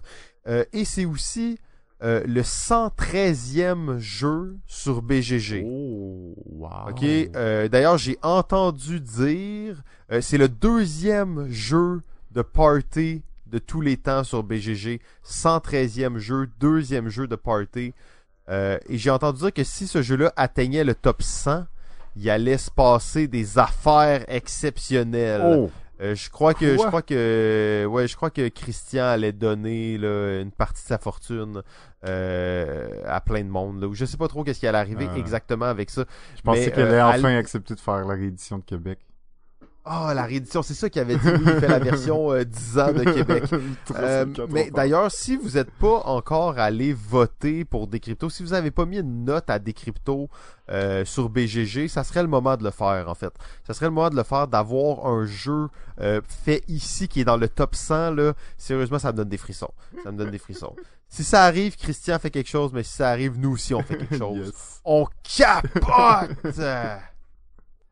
En numéro 6, nous avons décidé de choisir un autre jeu de mots. Un jeu de mots euh, qui a gagné plusieurs prix. C'est le jeu Codename. Ou le rival de Décrypto juste au-dessus de Décrypto. Ouais, comment ça, Simon?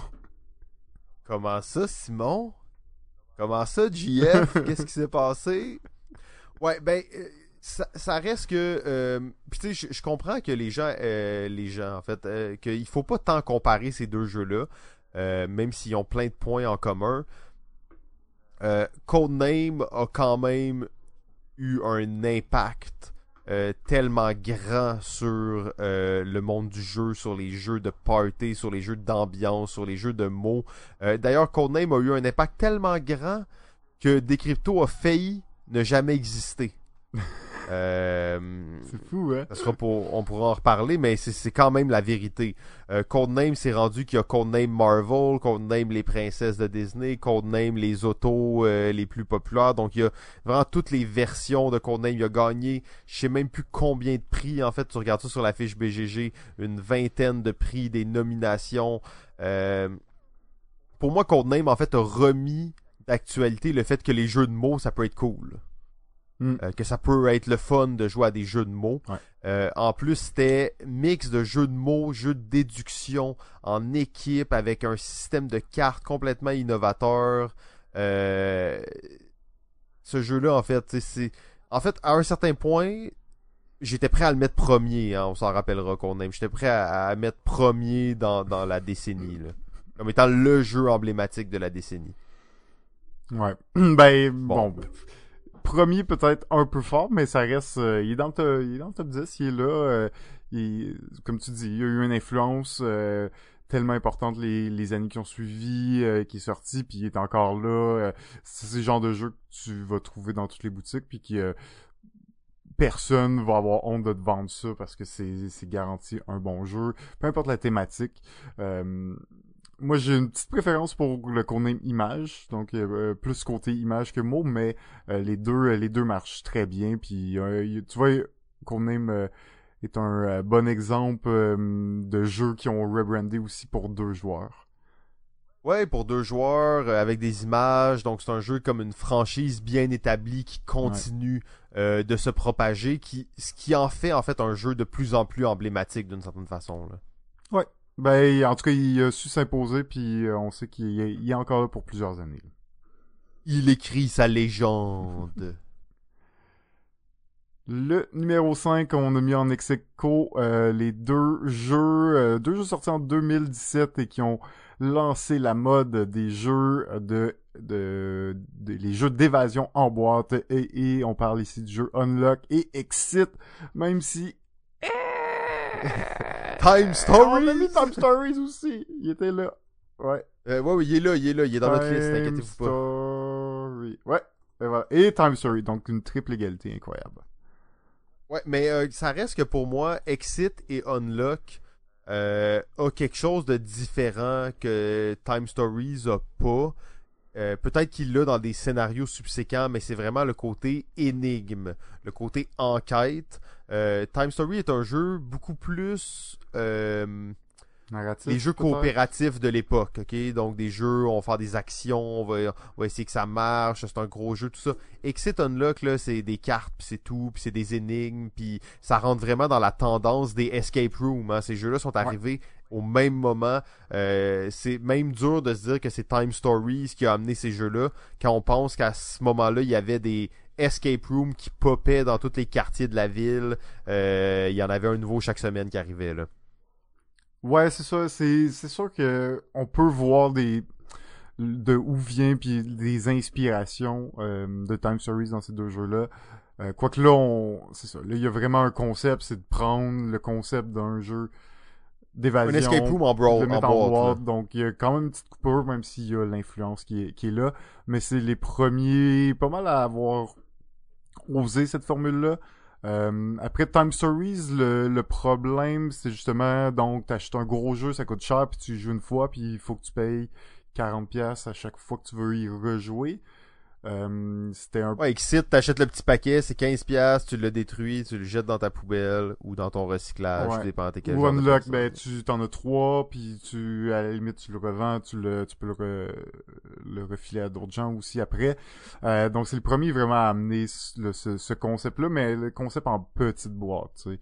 Euh, et euh, Oui. bon, Puis là, ça l'a amené des déclinaisons infinies de ces jeux, de ces petits jeux narratifs. On pense à la série Sherlock Q, à la série Undo.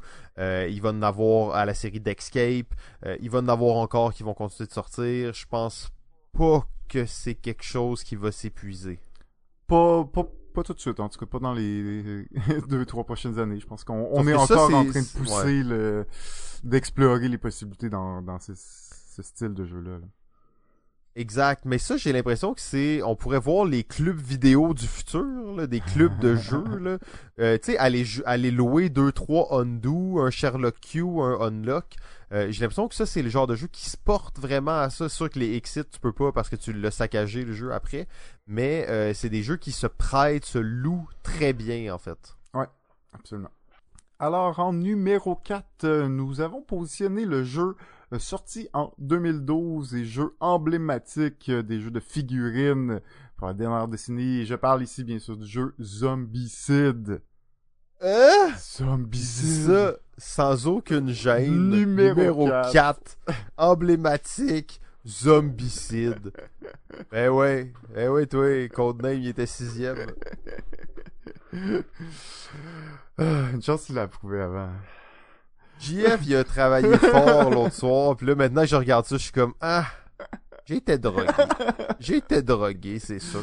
Quatrième place, Zombicide. Quatrième place, Zombicide. Et oui, et, et je l'ai, euh, oui, je l'ai défendu fort, pas parce que c'est un jeu que j'apprécie particulièrement, mais bien parce que c'est un jeu que je crois euh, qui a transformé, euh, euh, qui a vraiment participé à la transformation du, du jeu de société euh, dans la dernière décennie. Surtout, euh, ben, de un profitant de cette montée et de cette hausse de popularité de, de Kickstarter et qui a ouvert la porte à un nouveau genre de jeu, euh, qui sont ces genres de jeux de figurines, de, de déplacements, de combats? Euh, c'est un des premiers à le faire aussi bien, à, à le mettre en marché aussi bien et aussi longtemps. Des Zombicides, ont, je sais pas s'ils font encore des extensions maintenant, mais ils ont sorti énormément de d'autres versions, de nouvelles versions du jeu avec plusieurs autres thématiques. Euh, c'est un jeu qui est emblématique parce qu'il a rallié euh, pour moi, c'est un des jeux qui a le plus rallié les, les joueurs de jeux vidéo, les joueurs de, de, de gros triple A, de Moi, jeux... je dirais même juste les, les- la communauté geek en général, euh, qui était Oui. même pas nécessairement des joueurs vrai, de jeux c'est vrai, je, vidéo. dis souvent ça, mais souvent c'est, c'est at large, en, en, comme tu dis, donc euh, les geeks en général. Euh, je- pour celui-là, ben spécifiquement un peu plus jeux vidéo parce que t'as cette... euh, pour moi, il y a des grandes similitudes entre un triple A euh, de jeux d'action, de shoot, de jeux de, de, de tir. Euh, Il y, a des- il y a des grandes similitudes pour moi à ce genre de jeu zombicide où on, on est un peu dans ce même type de jeu, mais là on est sur un plateau avec des, des figurines, euh, avec les autres, on est dans un jeu coopératif aussi. Euh, donc, euh, donc pour toutes ces raisons et pour tous les autres jeux que, qui sont sortis après euh, utilisant des figurines, utilisant le modèle de sociofinancement. Euh, ça a vraiment explosé ce, ce, ce pan de, de l'industrie. Tout on, là, on est, c'est sûr qu'on on parle de beaucoup plus de jeux de style américain. Euh, on est vraiment dans cette zone-là. Là. Donc, on est... On, on parle d'un jeu qui a influencé peut-être plus la niche, bon, des geeks, mais aussi euh, des jeux qui aiment... Euh, des, des gens qui aiment beaucoup les jeux narratifs, ou du moins avec une grande thématique, une grande euh, réalité thématique, plus que mécanique. Donc, c'est là la grande force. On peut aimer, pas aimer Zombicide, euh, reste que c'est pas un mauvais jeu mécaniquement non plus. On est beaucoup de, de, de classiques en fait dans ce type de jeu-là que tous les jeux réutilisent maintenant. Donc on, on parle de dans un jeu de miniature, faire de la recherche, puis piger dans un petit paquet, de cartes, tu dis ouais, c'est classique, c'est redondant, oui, mais c'est un peu Zombicide qui l'a vraiment mis de l'avant. Euh, donc euh, malgré tout, malgré le fait qu'on est pas des grands fans, je peux pas passer à côté et euh, ne, ne pas mettre de l'importance sur ce jeu-là qui a vraiment, vraiment euh, ouvert la porte à, une nouvelle, à un nouveau type de, de jeu. Ouais, ben non, c'est ça, tu, tu m'avais convaincu, puis je suis correct avec ce choix-là, même si c'est... Encore une fois, le but c'était pas de faire nos jeux préférés de la décennie, mais c'est de faire les jeux emblématiques.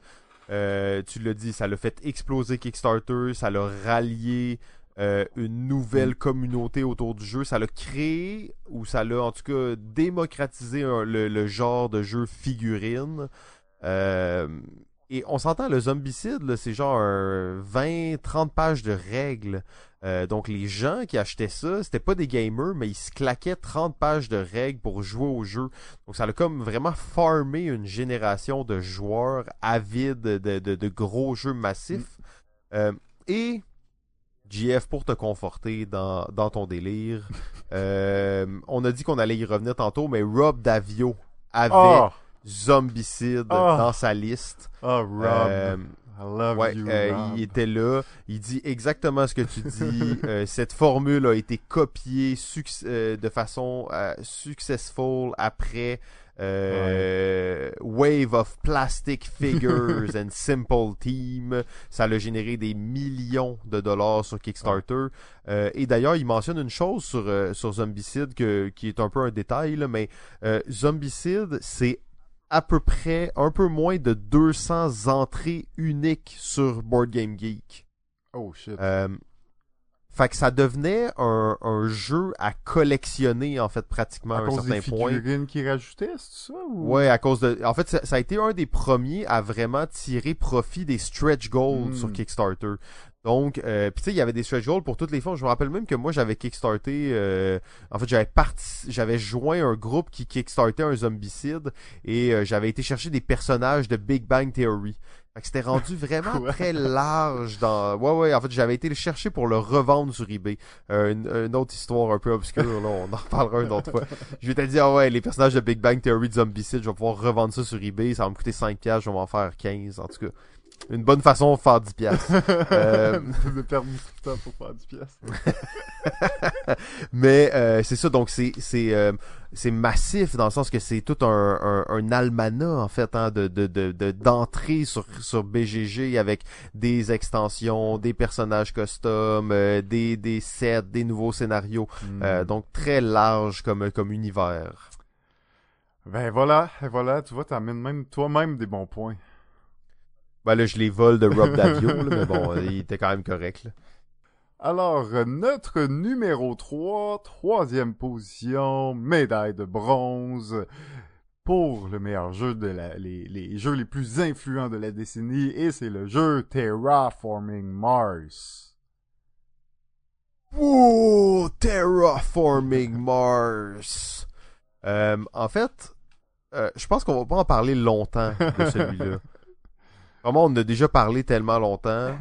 Puis après toutes les discussions qu'on a eues l'autre soir pour décider l'ordre, l'argument sur lequel on s'est entendu pour Terraforming Mars, c'est que c'était juste un esti de bon jeu.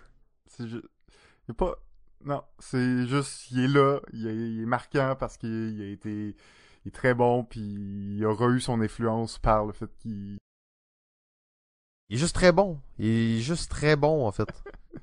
Un jeu encore joué. 2016, hein. Faut pas oublier, ça fait 4 ans maintenant que ce jeu est sorti. Dans le monde du jeu, c'est vieux, là. Euh, ça commence à, à, faire un moment qui est sorti. Euh, mais c'est juste vraiment bon. En fait, c'est excellent comme jeu. Y a rien de plus à dire. Mais peut-être, moi j'ai une autre chose à dire là, euh, parce que pour moi, oh. pour moi, Terraforming Mars, euh, c'est peut-être pas vrai, mais pour moi c'est un des jeux qui a le plus suscité d'intérêt vers les pièces custom, si on veut, les pièces 3D print euh, qui nous permettent d'améliorer notre jeu autant au niveau des inserts dans la boîte qu'au niveau euh, même euh, ben, pour Terraforming Mars, évidemment les plateaux de joueurs pour avoir quelque chose de plus solide. Pour moi, c'est un des, des, premiers jeux que j'ai vu autant d'engouement ou de gens rechercher ce genre de pièces pour pimper leur jeu. Donc, en plus d'avoir payé un certain montant pour avoir joué au jeu, tu l'aimes tellement que tu es prêt à payer plus pour qu'il soit plus beau. euh, donc, euh, ça justifie qu'il soit un bon jeu, mais aussi, pour moi, c'est un des, des, des premiers que j'ai trouvé qui, qui, qui euh, l'argument était aussi important.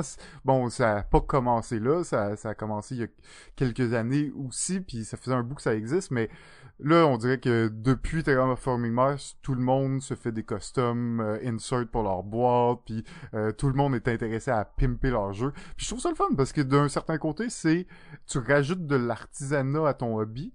Parce que ton hobby, c'est de jouer à un jeu, mais là, parce que t'aimes ton jeu, tu veux l'améliorer, puis bon, après, tu peux l'acheter tout simplement, mais il y en a qui vont faire des pièces où ils vont construire littéralement des, des choses pour améliorer leur jeu en 3D print ou autre. Donc, euh, c'est un petit aspect là, aussi qui, qui fait qu'il est aussi haut pour moi. C'est un bon point. Euh, d'ailleurs, en fait, euh, de tous les jeux que je possède ou j'ai possédé, c'est le seul que j'ai investi pour des, des, des, des, des, des, matériels, des accessoires supplémentaires 3D printés et je le regrette vraiment pas, en mm. fait. Ouais, ben parce que c'est un esti de bon jeu. Un esti de bon jeu. Troisième place. Alors, la deuxième position euh, que nous avons choisi est le jeu Pandémie Legacy saison 1. Ah! Pandémie Legacy, c'est pas le premier? Pas le premier. Saison 1. Pandémie Legacy, je pense qu'on en a beaucoup parlé aussi. Euh, il est évident que pour nous, le côté, bon, euh, un des, le Legacy qui a mis de l'avant le style Legacy, qui a euh, donc permis à plein d'autres jeux de sortir par la suite, de s'inspirer de Pandémie. C'est aussi un jeu qui nous a fait accepter d'acheter une grosse boîte à 80$ puis l'acheter après 20 games. Est-ce que on hmm. est dans dans une époque qu'on n'est plus du tout consciencieux de l'environnement, je sais pas. Mais en tout cas, pendant T'as-tu vraiment acheté ta boîte, JF, ou euh, t'as-tu vraiment acheté ta boîte? Ah non, moi, je, ah, moi, je l'ai pas acheté. Parce que là, je, je, veux juste prendre une mini pause, là. On n'a jamais eu de retour là-dessus. Mais on était sérieux quand on vous a dit, vous avez des boîtes de pandémie Legacy, vous savez pas quoi faire avec, envoyez-les nous à Balado Ludique. On va venir les chercher, ok? On va venir les chercher, on va payer le shipping, on s'en fout. Et on vous le dit tout de suite, qu'est-ce qu'on veut faire avec ça? On veut organiser un game jam. OK? Vous pognez une boîte de Pandémie Legacy qui est finie, puis vous nous faites un nouveau jeu avec. C'est ça qu'on va demander aux auteurs. Donc, envoyez-nous vos boîtes de Pandémie Legacy saison 1 qui sont finies. ben, ça sera mieux que de les jeter, en tout cas, c'est clair. Mais, euh, ben c'est ça, il a été influ... je pense qu'il a beaucoup influencé, reste un jeu de 2015, euh, donc euh, forcément les jeux souvent ça prend un an ou deux avant de commencer à voir avoir une réelle influence. Euh, vu le temps de développement et, plus particulièrement le temps de développement de, de jeux comme euh, de jeux Legacy. Euh, donc il n'y en a pas une panoplie, mais quand même c'est un style qui est de plus en plus présent. Il y a de plus en plus de jeux à l'image de Pandémie qui font une version Legacy. je pense que c'est vraiment la trend a pris les jeux Legacy. On voit moins de jeux Legacy basés sur un, nouveau jeu euh, tout à fait nouveau, mais il y en a encore, puis c'est, c'est important, je pense que ça continue, mais Pandémie a ouvert les portes, puis euh, ben écoute, ça, ça a changé un peu la dynamique là, du jeu. On, s'est rapproché du, du jeu de, de le jeu immersif avec euh, une histoire. Donc j'ai l'impression que c'est un des premiers pas vers le jeu vidéo et c'est, c'est là tout l'intérêt de, de Pandémie. Ouais, puis au-delà de toutes les qualités là, du legacy euh, et du côté narratif de tout ça, euh, il y a le côté franchise qui est pas à négliger. On a parlé de Codename, on a parlé de Zombicide, qui sont des, des, des, des grosses franchises. Ben, Pandémie, même si le jeu original est pas sorti euh, dans cette décennie-ci, a continué de, de dominer la décennie en fait avec des extensions, d'autres versions de Pandémie, des dice games, des card games, mille affaires.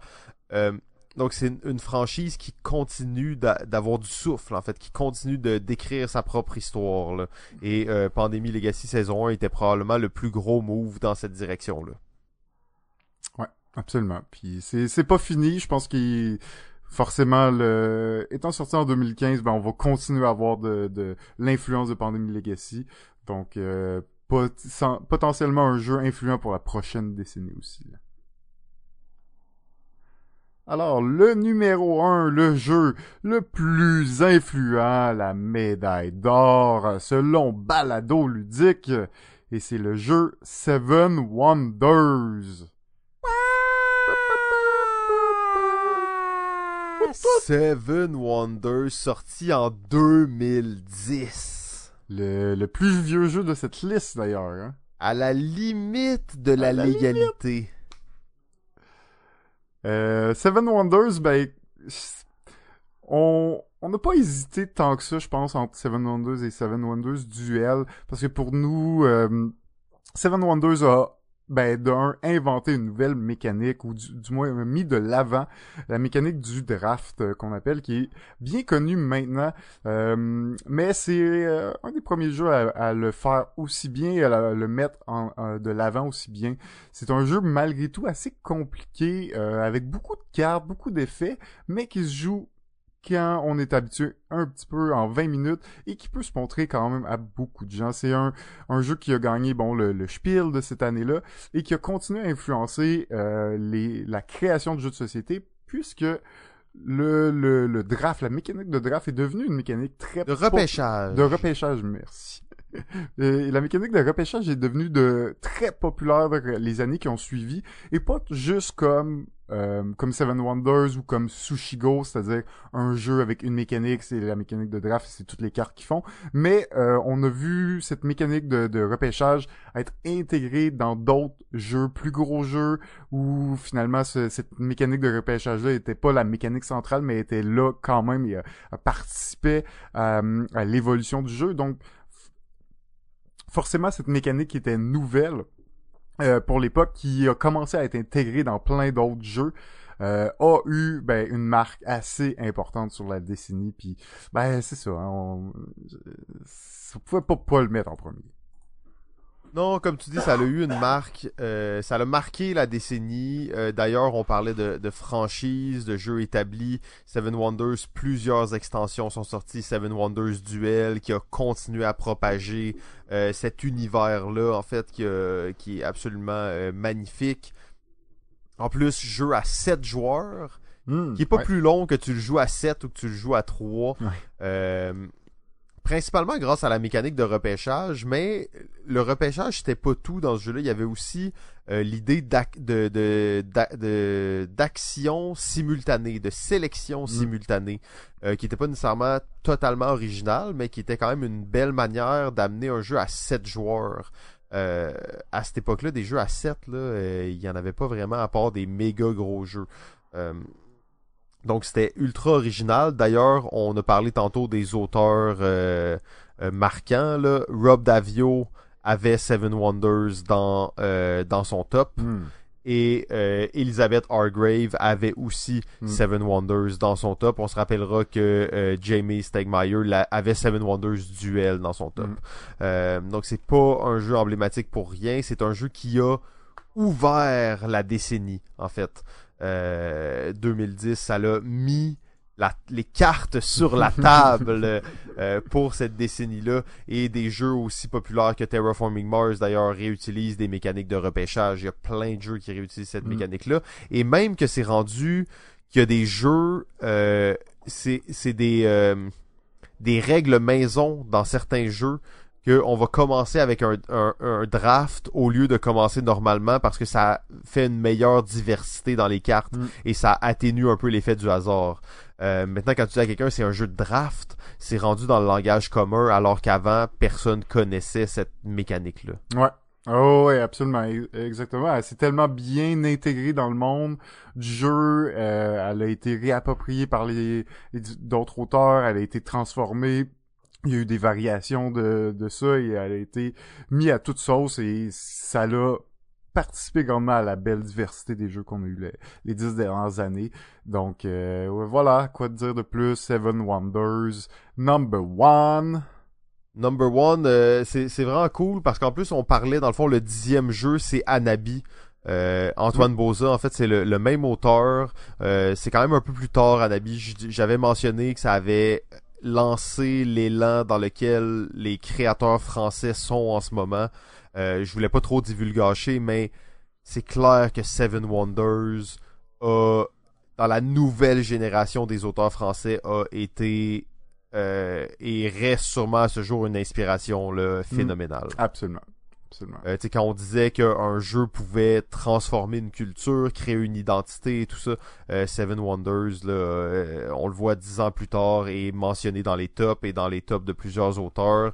C'est un incontournable de la dernière décennie et c'est fou parce que c'est il était aux portes de la décennie. En fait, il a ouvert la décennie. Ouais, ça a bien commencé d'ailleurs. hein, Ça l'a, ça l'a transformé la décennie et ça l'a modelé un peu euh, à son image. Donc, euh, ouais, c'est mérité. Wow, eh bien, que- quelle épopée, JF, quelle épopée cette décennie. Mm, Euh, dans- bien entendu, on a tellement de choses qu'on n'a même pas effleurées.